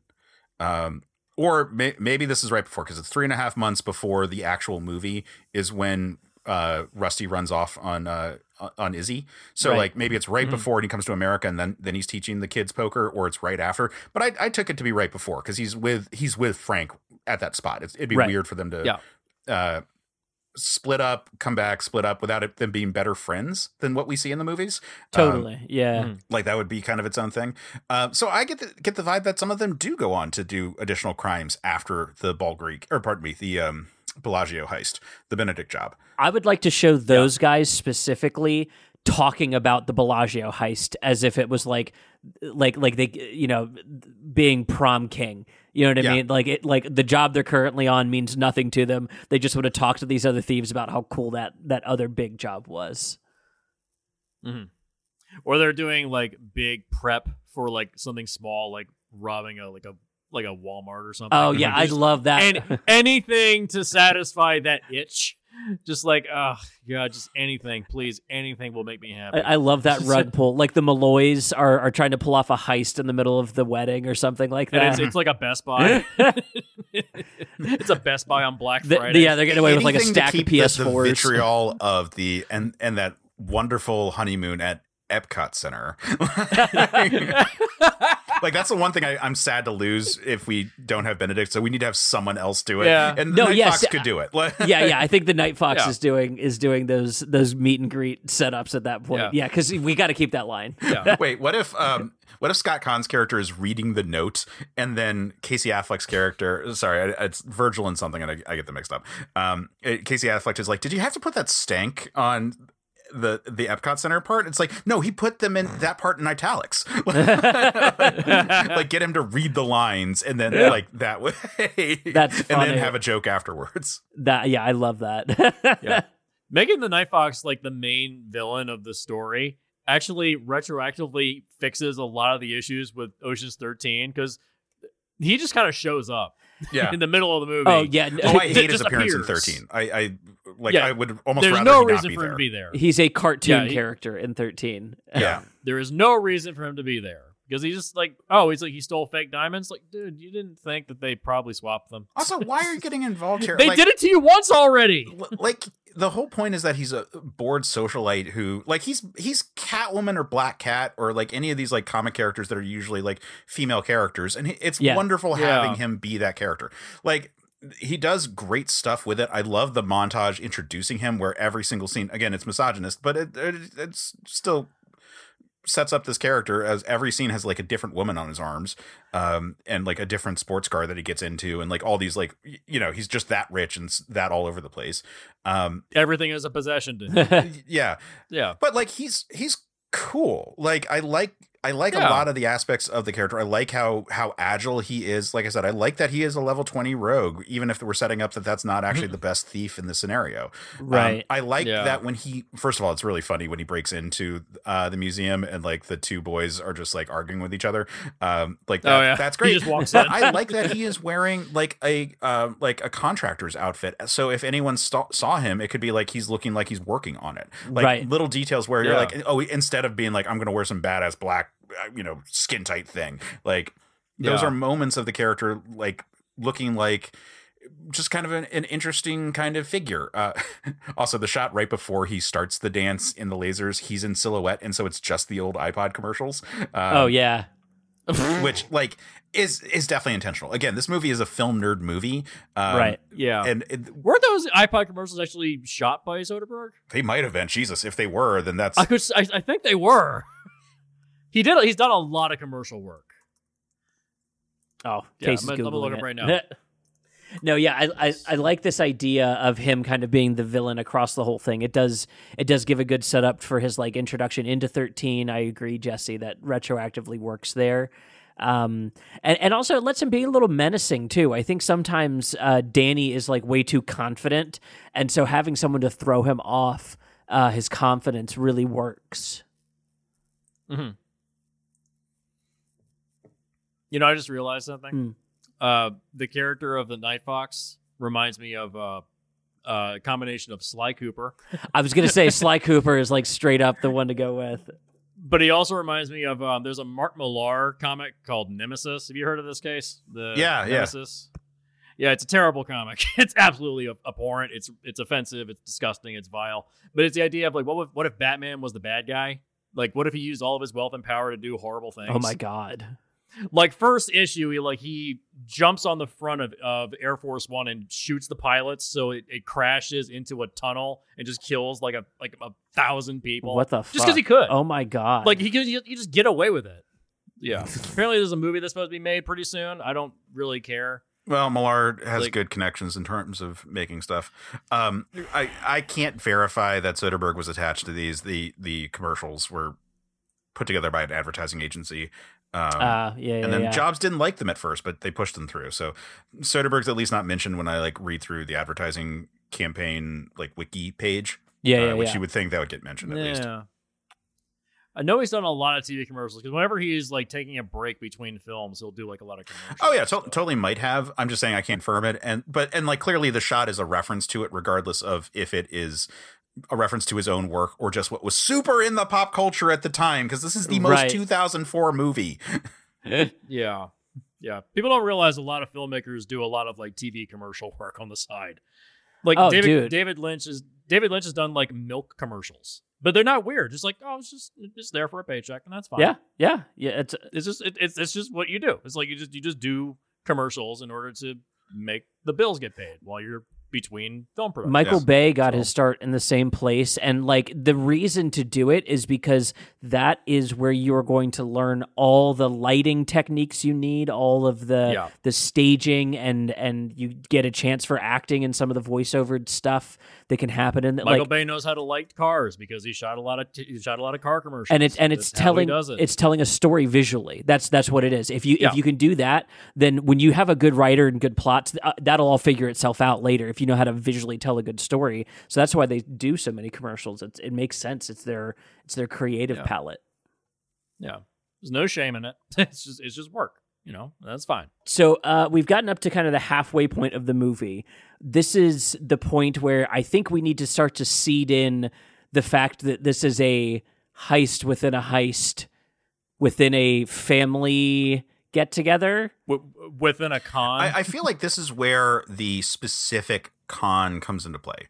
Um, if if Yeah. the if the Fabergé egg doesn't come into play until the halfway mark, and that's when Benedict is introduced, I think those can play together because we we can Mm. do some version of the Amsterdam heist, and I would like to see one more in between there. Um, don't spend quite so much time on the Amsterdam one. I also think that so here here like here's one thing. uh, Um, the introduction of Izzy, I think if she's not the most important character, then I would rather her just be introduced when um there is the shot uh like when they fire the crossbow bolt and then it cuts to them running in or like the agent like running in to like get her and give her the info. Um yeah. if she is so important that we need to have the opening scene, then sure, leave it in there. But it's like nice to like I, I really feel it would be such a dynamic introduction. Pardon me. I really think it would be such a dynamic introduction to have her like um be there in that scene where she's giving the lecture. Um What if she's voice only in that opening scene? Oh, I think yeah, that that would- the whole oh, scene could function without showing Yeah. her. yeah, because then she's It- it- voice only at the beginning as well. Yeah, uh, yeah, of, yeah. of like this of the real intro scene. So that would be Right. perfect. Uh, and then we don't have to deal with that bad wig. Um, so then we we set so we set her up there. So this is happening in at the first half of Act Two. Um, like I said, one more heist in the middle there where they're they're trying to out outdo the fox, but he keeps like beat besting them. Um, and then they're like, well, we have to confront him, or we have to do you know whatever reason where we get into the conversation with him, and that's when Benedict is brought in, um, and where the situation is is made clear that the money only is going to go into Benedict's account if they play ball with the the fox who they've been trying to either avoid or what they were challenging but hadn't actually bested him, and now it's like, all right, now here's the real one. And that's the Fabergé egg scenario. So then Mm. what we are seeing is the second half of Act Two is the majority of the heist period for the Fabergé egg ish. I guess like the question is like in the actual movie we got, what is the act the break into three? In the movie that we got, I consider the break into Act Three is as we get into the The entire crew getting arrested and then Linus Okay. over. Okay. yeah that that is that is like the the shift Because the, the film shifts at that point where you have to bring in Tess Yeah. right. to help them fill so out. so maybe that's still the scenario here, but it's they all get arrested and then there's either bringing in Tess but don't do Julia Roberts or something else. I'm not entirely sure. Do Carmen Sandiego. See, I think I think what we should do with this sequence is we should pay off the Matsui sequence from earlier, where we have Matt Damon along with Tess able to navigate some kind of like code switch talking mission. And instead of like doing a thing where like there's celebrities doing Okay. double speak mm-hmm. it like they just need the extra body there. She just needs to play like a char- you know a, a character along with him.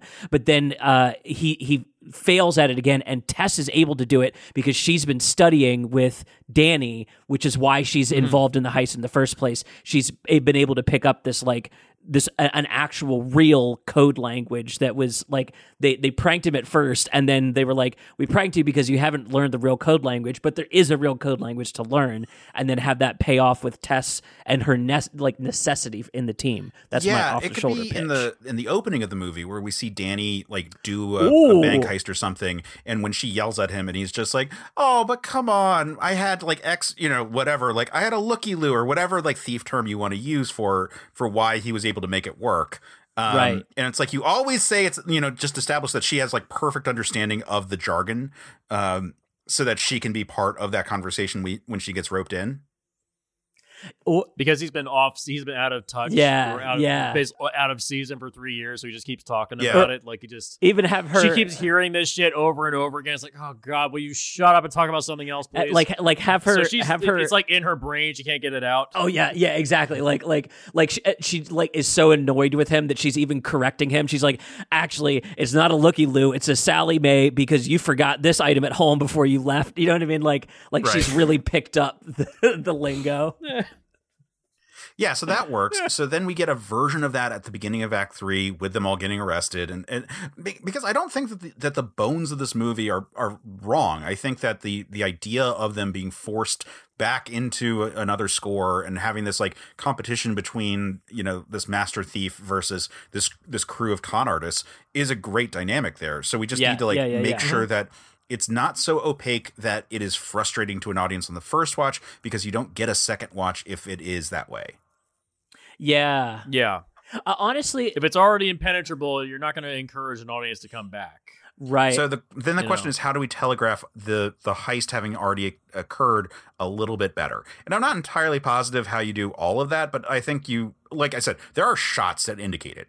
And it, there's a little bit of, di- of dialogue that sets it up too where it's like oh it, sometimes replicas travel and, and are, is on display and no one even is aware, which is ultimately what happens. Um I, Yeah. I think a few more moments like that to sort of spell it out for people would be nice. Um, They're in there. they're, they're in mean, there, but it's the, just uh, it's harder to see. And like like I said, I don't want it to be Ocean's 13 level simple. I think that the right balance was Ocean's 11, and that this movie just goes a little too far into making it like uh, let let's tell you how this all happened actually after the fact. yeah. Yeah, that, I would say don't do that at the very end. We're like, oh, we reveal on the train they had a fake fight so they could swap the backpacks. Like, put that in the middle of the movie and make it seem like it's a real fight. Like Danny's getting like annoyed with the crew Oh, yeah. not being able to keep up. So it seems yeah, like it's a real yeah. fight. So actually, we see the scene. That's great. yeah. Um, And then it turns out, oh, it was actually all right. it was actually all bullshit, so they could get that back. that's fantastic. I love that. Um, and then I was thinking at the end of the movie when they break off that Izzy should follow Brad. Uh, Izzy should follow Rusty, but you know Brad Pitt. Um, and that we shouldn't have Yeah. this whole conversation when they like when they break off. It's like.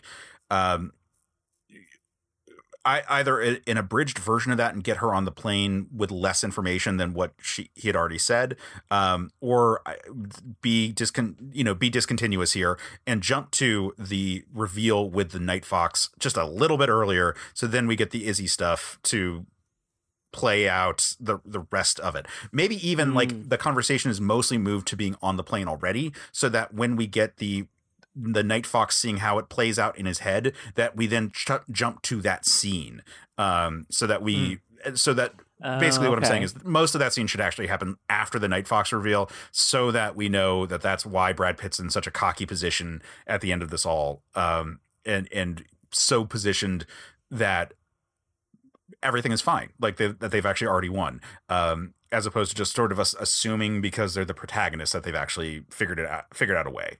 Yeah. Okay. Yeah. I see what you're saying. Yeah. There's this a distinction that needs to be made there. Mhm. And and to be fair, chronologically speaking, one that had had, had to happen first. like Yeah, it's just. yeah. But my point is, Uh, yeah. the movie's already discontinuous as, as hell already. We can we can throw more in. Is there is Yeah. there a scene from within the movie as it exists that we can sub out and put before our opening with Rusty and Izzy to like help aid that at all?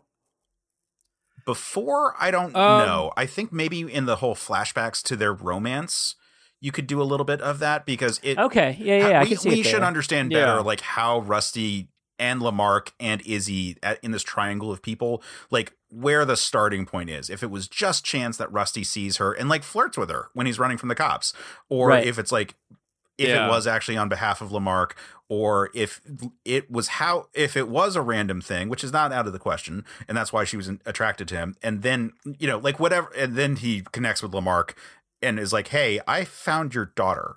Like some you know what however they those dynamics go and obviously in the the latter we shouldn't get that explicit scene but we should get something kind of setting up that that's what occurred. I I think I have an idea specifically to pay off your theme here of uh, thieves like getting what they want and then not realizing it's what they didn't want the whole time. You know what I mean? That kind of Mhm. like like what you want isn't really what you want all along.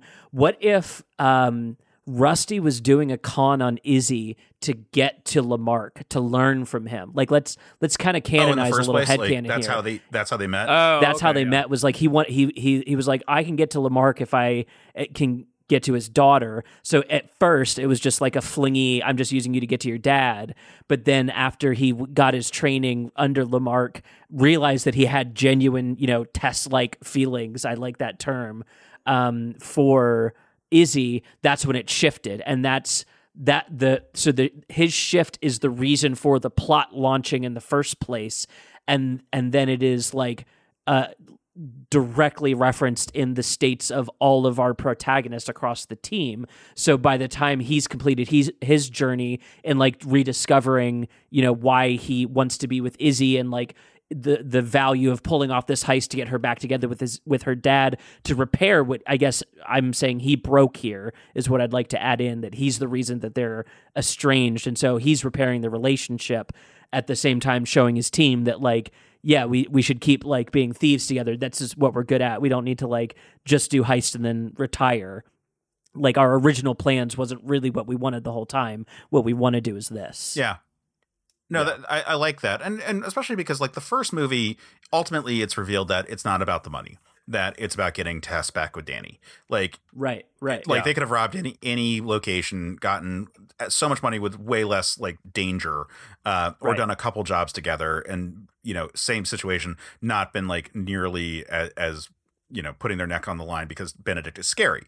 Like yeah yeah yeah, yeah. they they could have easily done that and it's no it's actually it had to be this way because the score is huge but we also got Tess and that's that's the real prize admittedly it's a problem that she's a prize but like that's that the, the relationship Yeah. is there and like having an element of that and maybe maybe this is where they've learned their lesson but i doubt that they would have at this point and that uh izzy being uh a prize not so much but like that the here's where it's like well we can repair a relationship as part of it all like the, here's the good side of Mm. it all um yeah i don't know Mhm. uh e- either way i like i again i keep coming back to in like man the movie like if you give it the the breathing room that it requires and say like okay i'm going to approach this from the standpoint of like i know what's happening it's enjoyable but like it is certainly like this flawed work that like we've like highlighted all the spots Yeah. where like man it, w- wouldn't it be great if it was this and then this and then this and i don't know if that was ever in the cards like i don't know if you could have ever made this a better movie at the time because it was also definitely Uh, like they did a bunch of peyote at George Clooney's place and we're like, man, how do we do it different? I I would make the argument that you, if you just make the film a little longer and add in those scenes, this is probably one of the times where I would say the movie being longer would help. I don't know if the movie needs to be longer. That Julia Roberts sequence is eats a lot of runtime that could be used way better Yeah. elsewhere. Well, we're cutting that. I'm, I'm no, saying no, we're cutting. no, that. totally. And like, I'm happy to have it cut, but if we're adding another heist into the middle of the story to kind of fluff that a bit, well, the Amsterdam that- job is also a little long. Um, there and there's a Yeah, few yeah, spots. no, that, like, absolutely. the movie is Yeah. rarely very fast. It, like there's like sprints that are in there. Usually like the flashbacks. Um, the main sequences we're watching. It's very stop yeah. and start. Like it- it's start, stop, start, stop. It's, yeah. Yeah, I think I think genuinely what it could have taken more of is uh, some more time with just Rusty and Danny in that kind of meta heist area where they sit, where like because I, think about the, all their exchanges in Rome before they get arrested, where they're like about to trust the whole plan to work without them being in the pilot seat, right? They know they're Mhm. going to jail uh, their exchanges there are very layered. It is very much like they're not just talking about the heist at the moment; they're talking about the overarching plan here as well. And and so I I could have taken more of that. Yeah. I could have taken more of the espresso scene. You know what I mean? Where they're sitting up late and like the part of the reason they're so charged there and the rest of the team isn't is because they know there's an extra layer to all this that the other team doesn't know that the rest of the team doesn't know about.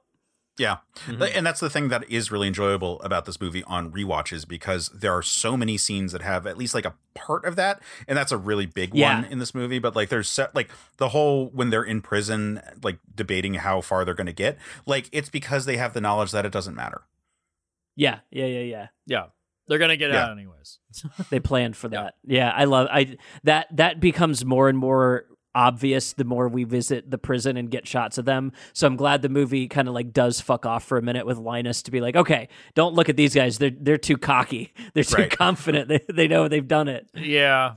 Yeah, it's the inverse of the uh the villain got caught on purpose. Well, in this case, it's like the heroes got caught on Yeah. purpose. Like it's the it's the inverse of that, which I think that was it was like the Dark Knight started that, where like the Joker got caught on purpose, and then like the Avengers did that, and then Into Darkness. Oh, yeah, did it. I- Like, there's Yeah. so many movies that did that Y- fucking. yeah, trope. you've seen that done a lot, and and like genuinely, that's existed for a while because it invents reasons for our villain to be in the same place as our heroes. You know what I mean? Like that is yeah to, to have the confrontation. right. Yeah, the kind of necessary. Where it's like you think I didn't plan for this? it's like uh, okay. Yeah, we, we got to get that on screen time. You know that uh, that Heath Ledger and Christian Bale won all those awards for those Batman movies because of that scene in the interrogation room. You know what I mean? Oh yeah.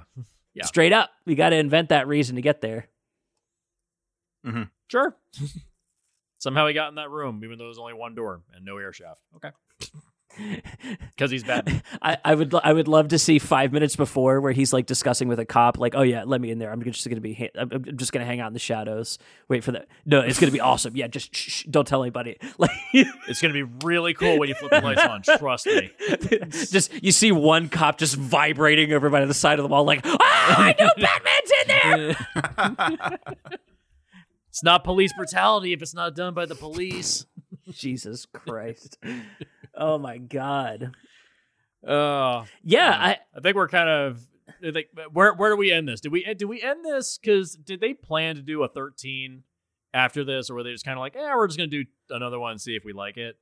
I would I would bet you don't invest 110 million without expecting there's going to be a, a follow up as well. You know what I mean? Like I, I can imagine. Do we want to hint that there's continuation? Because if we've already retroactively fixed 13 by making the Night Fox a bigger part of this story, does it make it worthwhile to have a tag at the end where it's like, oh, Benedict and the Night Fox are going to team up again to try to get more from Danny? I don't something think like that's that? consistent with the circumstances of this movie when like th- this is clearly not made with the intent of having a sequel um it's just allows for a sequel which Yeah. is kind of a different thing and, and an animal of 2004 versus Yeah, yeah. 2023 like sequel Yeah, the whole franchising thing was, really uh, come into into vogue yet. Like it's you're, you know we're four years Right. away from iron man. And not that no movie had ever done sequel bait but i i, Yeah. I think that considering that the first one doesn't have any sort of a sequel hook to it and this one as it was made didn't have any i think it was more like yeah let's see if it becomes a franchise. If it does well we'll get another one.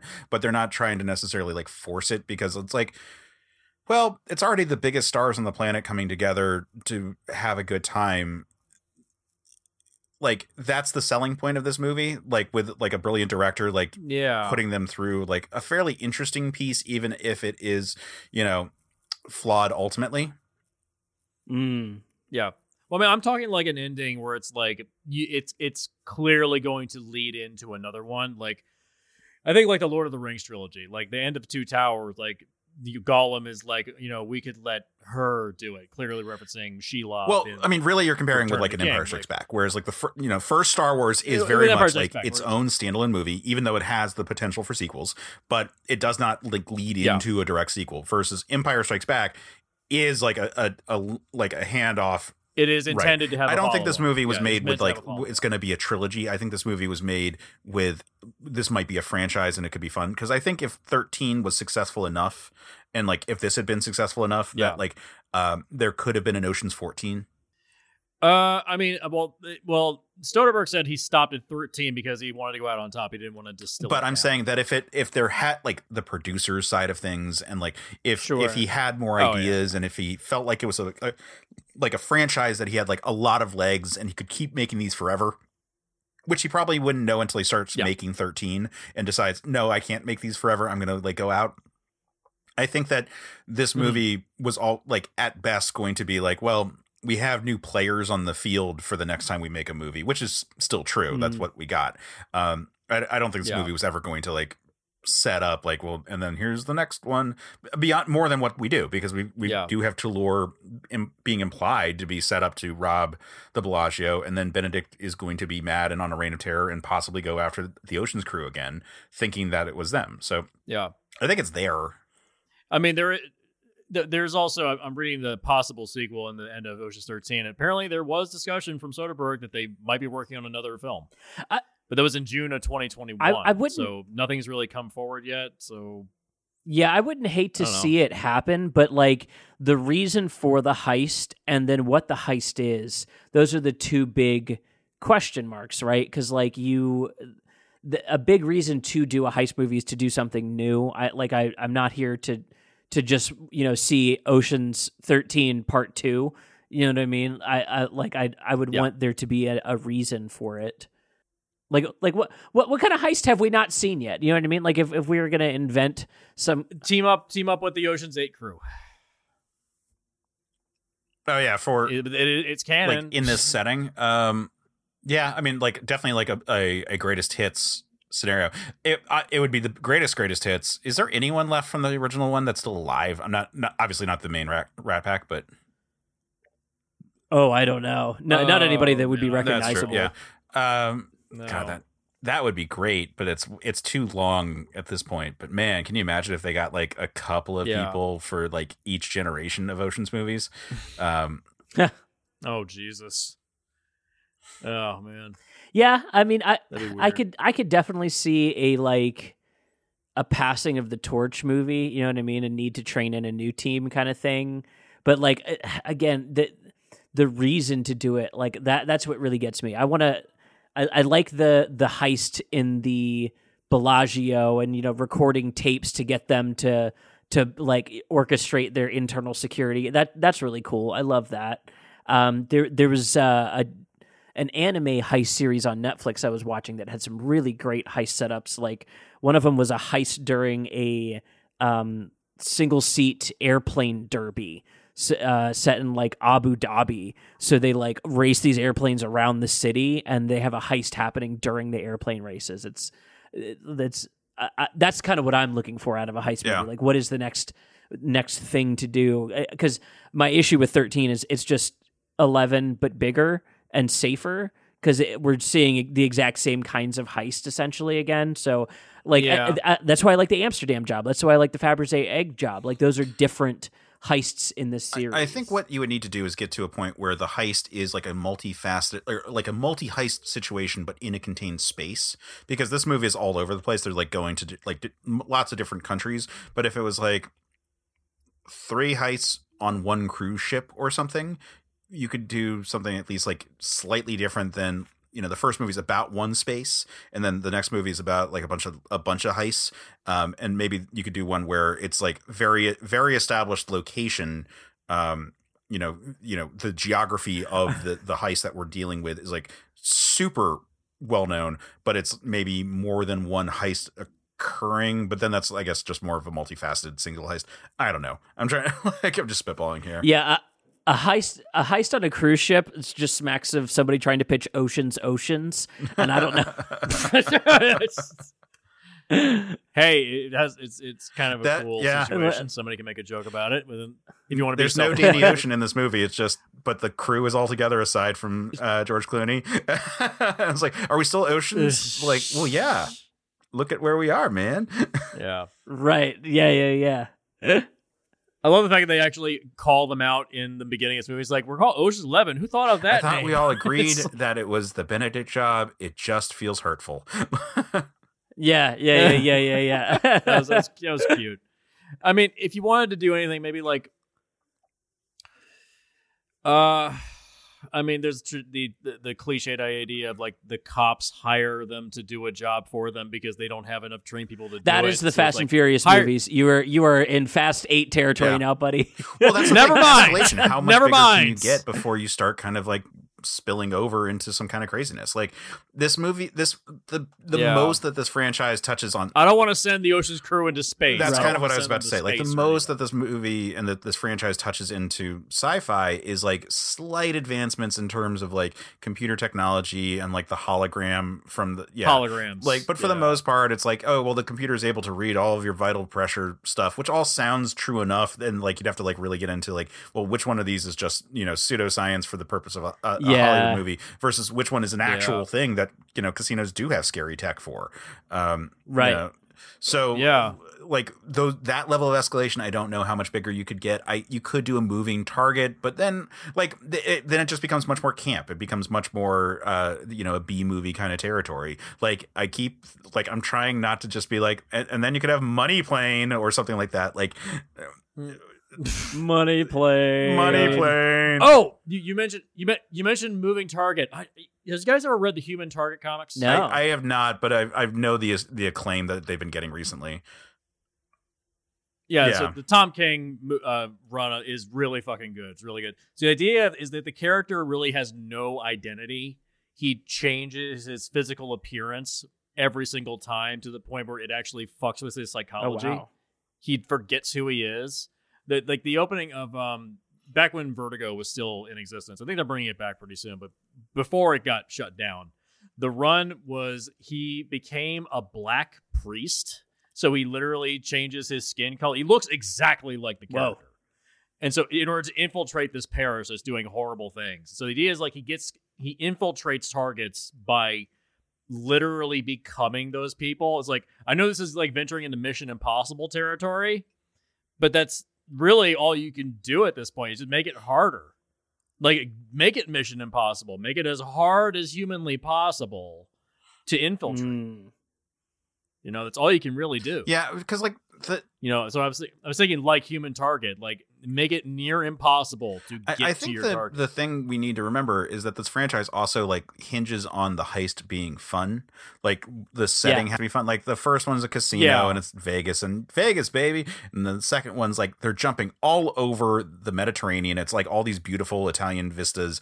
And Yeah, the, you know, the Euro ultimate the ultimate theft is the you know, the Fabergé egg. Like it it's gotta be something kind of enjoyable on top of it being like a really complex heist. So like what is so like Fort Knox is not a thing that would make sense for the series because like well yeah you could do a Fort Knox heist movie but that's not an Ocean's movie that's just the, the, that's just the Right. Ocean's crew doing like a big job like I did that when I did my repitch Army of of the Army of the Dead. Dead. I just said make it Fort, may just make it Fort Knox. Like, why are you, why are you stealing from Las Vegas? Money has no currency right like anymore. so like, which is I think a very valid point if it's coming from a different direction but this is one coming from the direction of like well what's the most fun and like I don't know man like yeah.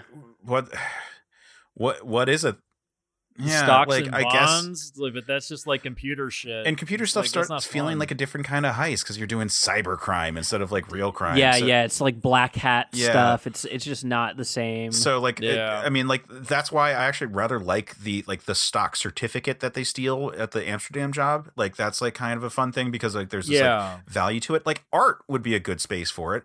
Um, robbing, you know, like, but then also they're so competent. So like, you know, would be an amazing heist movie, like someone robbing Marvel Comics of like original Jack Kirby art. Uh, but that is that's smaller oh, than what I've this crew it. would do. I've, I've, I've, right. I've got it. So you know how modern art these days is bullshit. Okay. like dumb, stupid um, art. Like, what was that person that like like put a banana to the wall and like duct taped it to a wall and it like sold for thousands and thousands of dollars? Remember that Yeah. Sure. Bullshit? Steal, steal, like make it a send up. Make it, make it be like in modern day, modern art fucking sucks. it's like so you have them stealing art where they see no intrinsic value in it. It's like, what is this garbage we're stealing?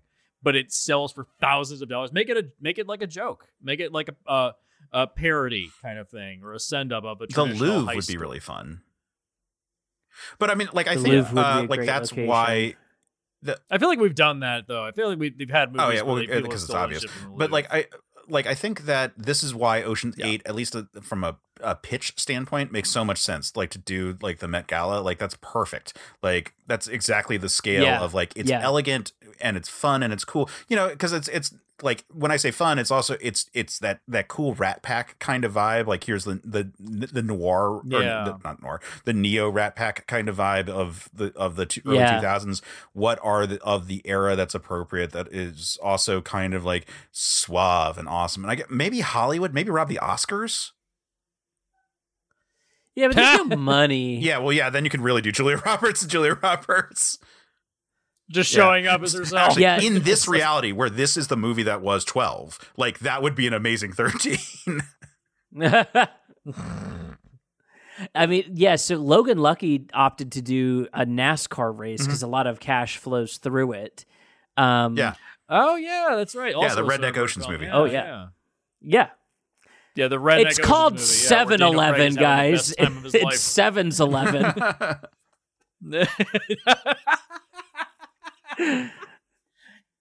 Daniel Craig has the best time. Dude, oh my God. Oh, dude. Is, is it 20 or is it 30? We're dealing with science here. He's having the best Joe time. Bang, baby. Yeah, oh god, was that between the the Bond movies? I feel like it was between two of them, and he just had like some time off. That sounds right. That's yeah, I want to say he just had like a, a free couple weeks. Mhm. He's like, yeah, I'll do it. sure, why not? I love it. God, Yeah, no, I Mm. yeah, I, another heist especially for this world, you know what I mean? Like the, these guys are now yeah. And you don't want to get like political. Like I'm going to steal the Declaration of Independence. no, because again, that's turning it into a different kind of movie. Like, right. Yeah. exactly. That's the thing. Like we're running out Yeah. of shit to steal here, dude. Like anything that has like real and, and has, value. has Well, just- real, real value because, like, it, sure, you could get into like Yeah. cyber stuff, but almost all of that feels ephemeral. E- like, even before you get into like NFT shit, which would be Okay. hilarious if we wanted to do something like I that. could but- I could see a version where it like the heist is centered around a flash drive and it is like a crypto based thing but the movie is lampshading it with like every time crypto comes up a character's like I'm not going to explain crypto again. We're not going through we're not going over this again and it just like lampshades crypto the whole way through. Um because because then you're just playing with the idea of money and you can kind of make it as much as you want and and then it's about the players in the game right like it, it's really all about what you would set up with the the thieves involved yeah. it, it could be the oceans crew versus a Yeah. new technological crew that are invested in this being crypto and would do you know crypto things with it but we're following the team who doesn't understand crypto and is like learning you know uh, how to operate around the, or, or or is using that to their advantage maybe their analog lifestyle is is advantageous uh, A in a in a digital Galactica scenario. right yeah yeah yeah Oh yeah, yeah. Seth has never watched Battlestar. It's a actually Yeah, in a a, week. Battlestar episode in a couple of weeks. In a week, if you want to come back, we're gonna watch the Oh, shit. pilot. Seth's Um, never seen it, so I, yeah. I, I might. Let, let, let, let's talk about times and dates. Uh, yeah. we'll talk about times and dates. Yeah, but um, yeah, because it's 20 Jesus. years since it came out. You feel old? Feel a old? little bit, yeah. A, a little bit. Um, That came out. That came yeah, out back when I was in college. we're, we're old farts. Um, I think God. I, I had I had one last thought, which was regards to like something that they could steal. Oh, yeah. Um there was um there was a comic series that was a spin-off from the authority that Garth Ennis Oh, yeah, yeah. Kev. Remember Kev? Hmm. Remember what he has to steal at the last I story arc? don't. I've read those, but I cannot remember. It was a videotape of Saddam Hussein having sex with Queen Elizabeth. oh my god And he's hired by the British Prime Minister to find it and destroy it. What if that's what the Ocean's crew needs to get? Something that could really implicate a member of the crew. And it's not about them stealing money. It's like, we have to get this thing as quickly as possible, or something really bad is going to happen to a member of the crew. Like somebody did something Yeah, really and this bad. is the era Ooh. of like the Paris Hilton sex tape. You could probably claim that the zeitgeist would would Yep. go for something like that.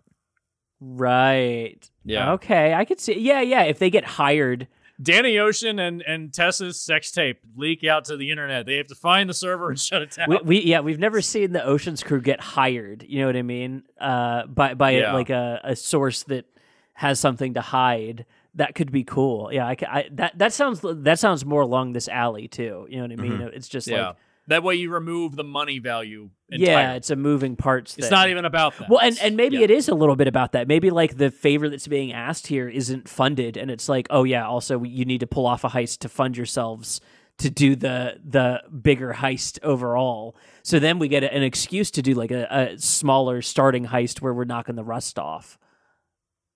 Yeah. Yeah, that makes sense. Yeah, there you go. I like that. That's a good one. D- try, Get the crew back together for one last job. Just be like, yeah, this time it's d- do the opposite of like a oneer where everything's working perfectly, and do a oneer where everybody's fucking up during the heist, and it's like causing a domino chain effect Yeah.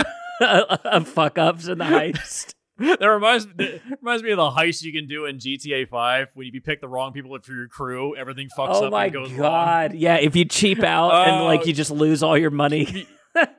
Yeah, if you cheap out and hire the worst people, you lose the. You have to pick up the money yourself, and you get it's easier to get caught by Oh, the yeah. cops. Uh, when we're Yeah. off mic, I have a heist script that I've written to uh, to tell you guys about. oh boy! But uh, okay, sounds but good. I feel like we're kind of forward to it. done talking about Ocean's Twelve at this point. Yeah, we could we could wrap it up. I think Yeah. um, uh, the the major points here are is the Night Fox is the overarching villain. Honestly, you could save the uh, the Benedict stuff for the third movie. I mean, it essentially does that already. But I'm saying like like the the onus that is in this film could be shuffled along to that movie entirely. or have him show up at the last scene and be like, the Night Fox is like, yeah, they beat me. Now what do we do? And then he turns around in his chair. It's like, well, I It's have like, well. Mr. Ocean It's owes me a lot of money. like, he owed me a lot of money. That you can move that to the third Yeah. movie. That's why they're gonna go rob Al Pacino's casino. yeah, yeah, shovel that yeah, over there. I like that. I mean, I think that that, the, that the, the big Yeah. takeaway of what I kept saying is that like it, this movie is overly opaque to, on a, for a first time viewer, and that's the problem with this movie. No one wants to go back and rewatch Yep. it, even though I think it has a lot of strengths. Yeah. Yeah. Soderbergh says it's his favorite of the trilogy. Wow. I bet he. It's It's it's, my favorite. I bet he had a lot of fun favorite making in it, terms too. of the one I like the most. Like I know that eleven is better. Ele- Yeah. Like eleven's a lot better as as a movie, but like twelve is where my heart I mean, is. yeah. Mm, I mean, we all agree. Like, we can acknowledge that one or one of a series is a better movie, but we have ones that we like better. Like, I acknowledge the first Rocky Mhm. is the best Rocky. The one I like the most is Rocky Balboa. Yeah. that is the one I will go back to repeatedly. Yeah. Yeah. So, you know, I acknowledge it is not the best. It is. It's got some sloppy filmmaking every now and again. It's it maybe runs a little sluggish in the middle, but overall, it's my favorite. Hey yo, don't of don't I, don't I got rights? So. Don't- Don't I got rights? also, it has some ki- it's some great Yeah. monologues by Yeah. Stallone. Like if you want to see like him on point as an actor, that's that one in the first Creed. when both the when I watched that one with my ever. wife, uh, we kept on just like we basically did a drinking game of being like that was a good line, uh, Sly. Like every time, like he clearly wrote it and was like proud of himself. Yeah, yeah. He clearly, well, he'd had so many duds at that point in his career. He was kind of like, I just have to just pull out every fucking firearm I have and just knock this out Yeah. of the park. Yeah. I can't fuck this up. Yeah. People were laughing like when he's like, You're gonna do Rocky Six? Like, really, dude? And it comes out, it's like, Oh, it's actually pretty good. and that series is yeah, still that's going. been kind of the going thing for the whole for the whole series. Because when you get to Creed, everyone's like, "There's no way the spinoff is good," and then it's fucking amazing. You know what I mean? Like, yeah. It's honestly, it's, it's probably second to Yeah, in terms of these quality, underdog yeah. tales, And then two and three we are like both great. for, Um, you know? Yeah. Even five, it, I didn't care for three. I didn't care for three very much. yeah. It's it's, it's got its moments. I, I It's- think they're doing interesting stuff in it. Um, they they address a lot of the issues of like Rocky movies in the past of like where the boxers are going. We are so far off topic, but I'm going to say that five is not as bad as people think, and it really only sucked as the last movie in the series, and now it's you know not. I don't hate five. I I say the worst one is four. Four is the worst. It's like uber American jingoism. That's the worst. Five at least has heart. Yeah. So that's what. I Well, h- how we got into Rocky from Oceans, I'll never know. But uh, th- let's let's wrap this one up. Uh, thank you, gentlemen, both for uh, for being here. I'm glad that we got to talk about Soderbergh and that we all had generally positive things to say. I like it when film rescue gets to be a nice time. You know, phew. yeah. Unfortunately, the next the next movie we have to watch is your fix. Seth. I'm fixing Torque next time, everybody. I'm so excited. hey, you like those Fast and Furious movies? You get to enjoy the shitty spinoff. Here's okay? what I promise: if you follow me at Seth X Decker, I will live tweet my Torque experience as I see it for the first time. Um, Oh, you it, do it while you're drinking. Uh, you will get progressively drunk, drunker as the night. I'm goes on. sure. I I, Trust I me. may I may purchase alcohol just just uh, like a break in case of bad Yeah. movie. I'll have one of those that I can smash out and Yeah. yeah. Uh, anytime you get gratuitous ass shots, anytime you get uh, motorbikes, like women like washing motorbikes, uh, anytime you get uh, somebody glaring into the camera like a tough guy, take a shot. oh boy. Any of those, take a shot. You're going to be dead by the midpoint of the movie. Hell dude. yeah. I'm so excited for Torque. This is going to be so much fun. Mhm. Uh, Case, thank you for jumping on and Yeah. uh, and talking a little Soderbergh with me. I appreciate you uh, saving this one from your show and just giving it to us instead. Yeah, it's my pleasure. It- Like like I said, th- Mm. this is one I've wanted to talk about for a while, and I wasn't sure who I wanted to talk about with, and I'm glad that we were able to do it over here. Um, that said, if you want to hear other movies I talk about, often or not often, but like I, I, I've had both of you guys on, or rather, by the time this dra- well. All kinds of editing you're gonna have to do right now to fix this one. Uh, Jesse, I've been trying to like Pew, get pew, on. pew, Seth, I've, I've had. I keep. We're supposed to do an episode on Irredeemable on Men of, on Men of Steel, and I have my big omnibus right Nice. there. um, but I the, the point is I love talking with you guys and you've been on my shows.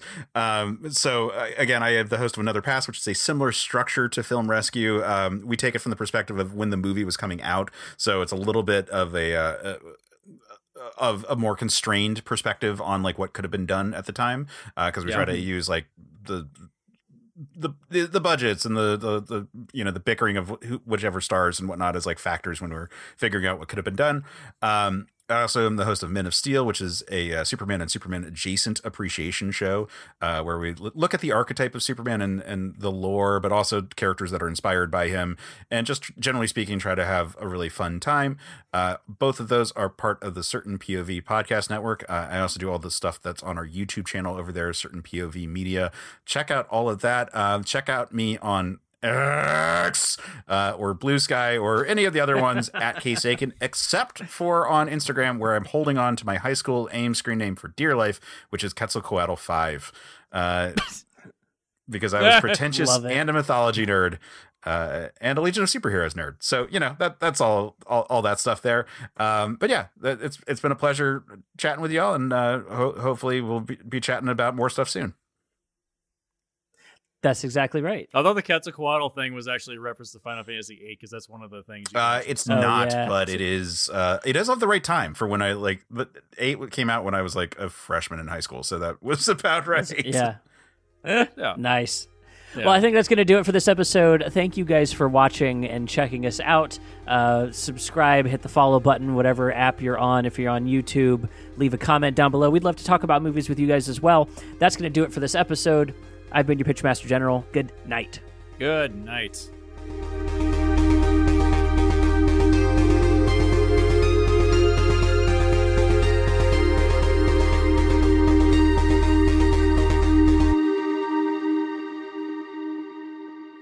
All right. I'm going to start rolling in OBS.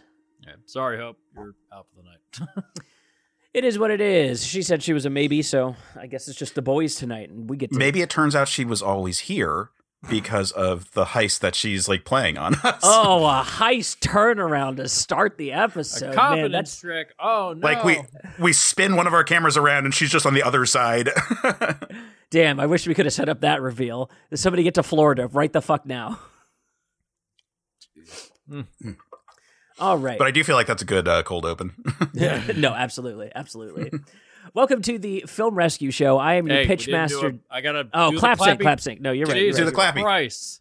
Sorry. It's not like you haven't been doing this for four years, dude. Uh, uh, we started talking. One, two, three.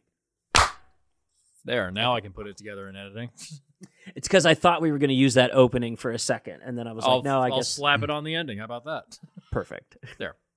Or the pre-roll. Uh, anyway, go. Anyway. Go, go, go, go, go. Fuck it, we'll do it live.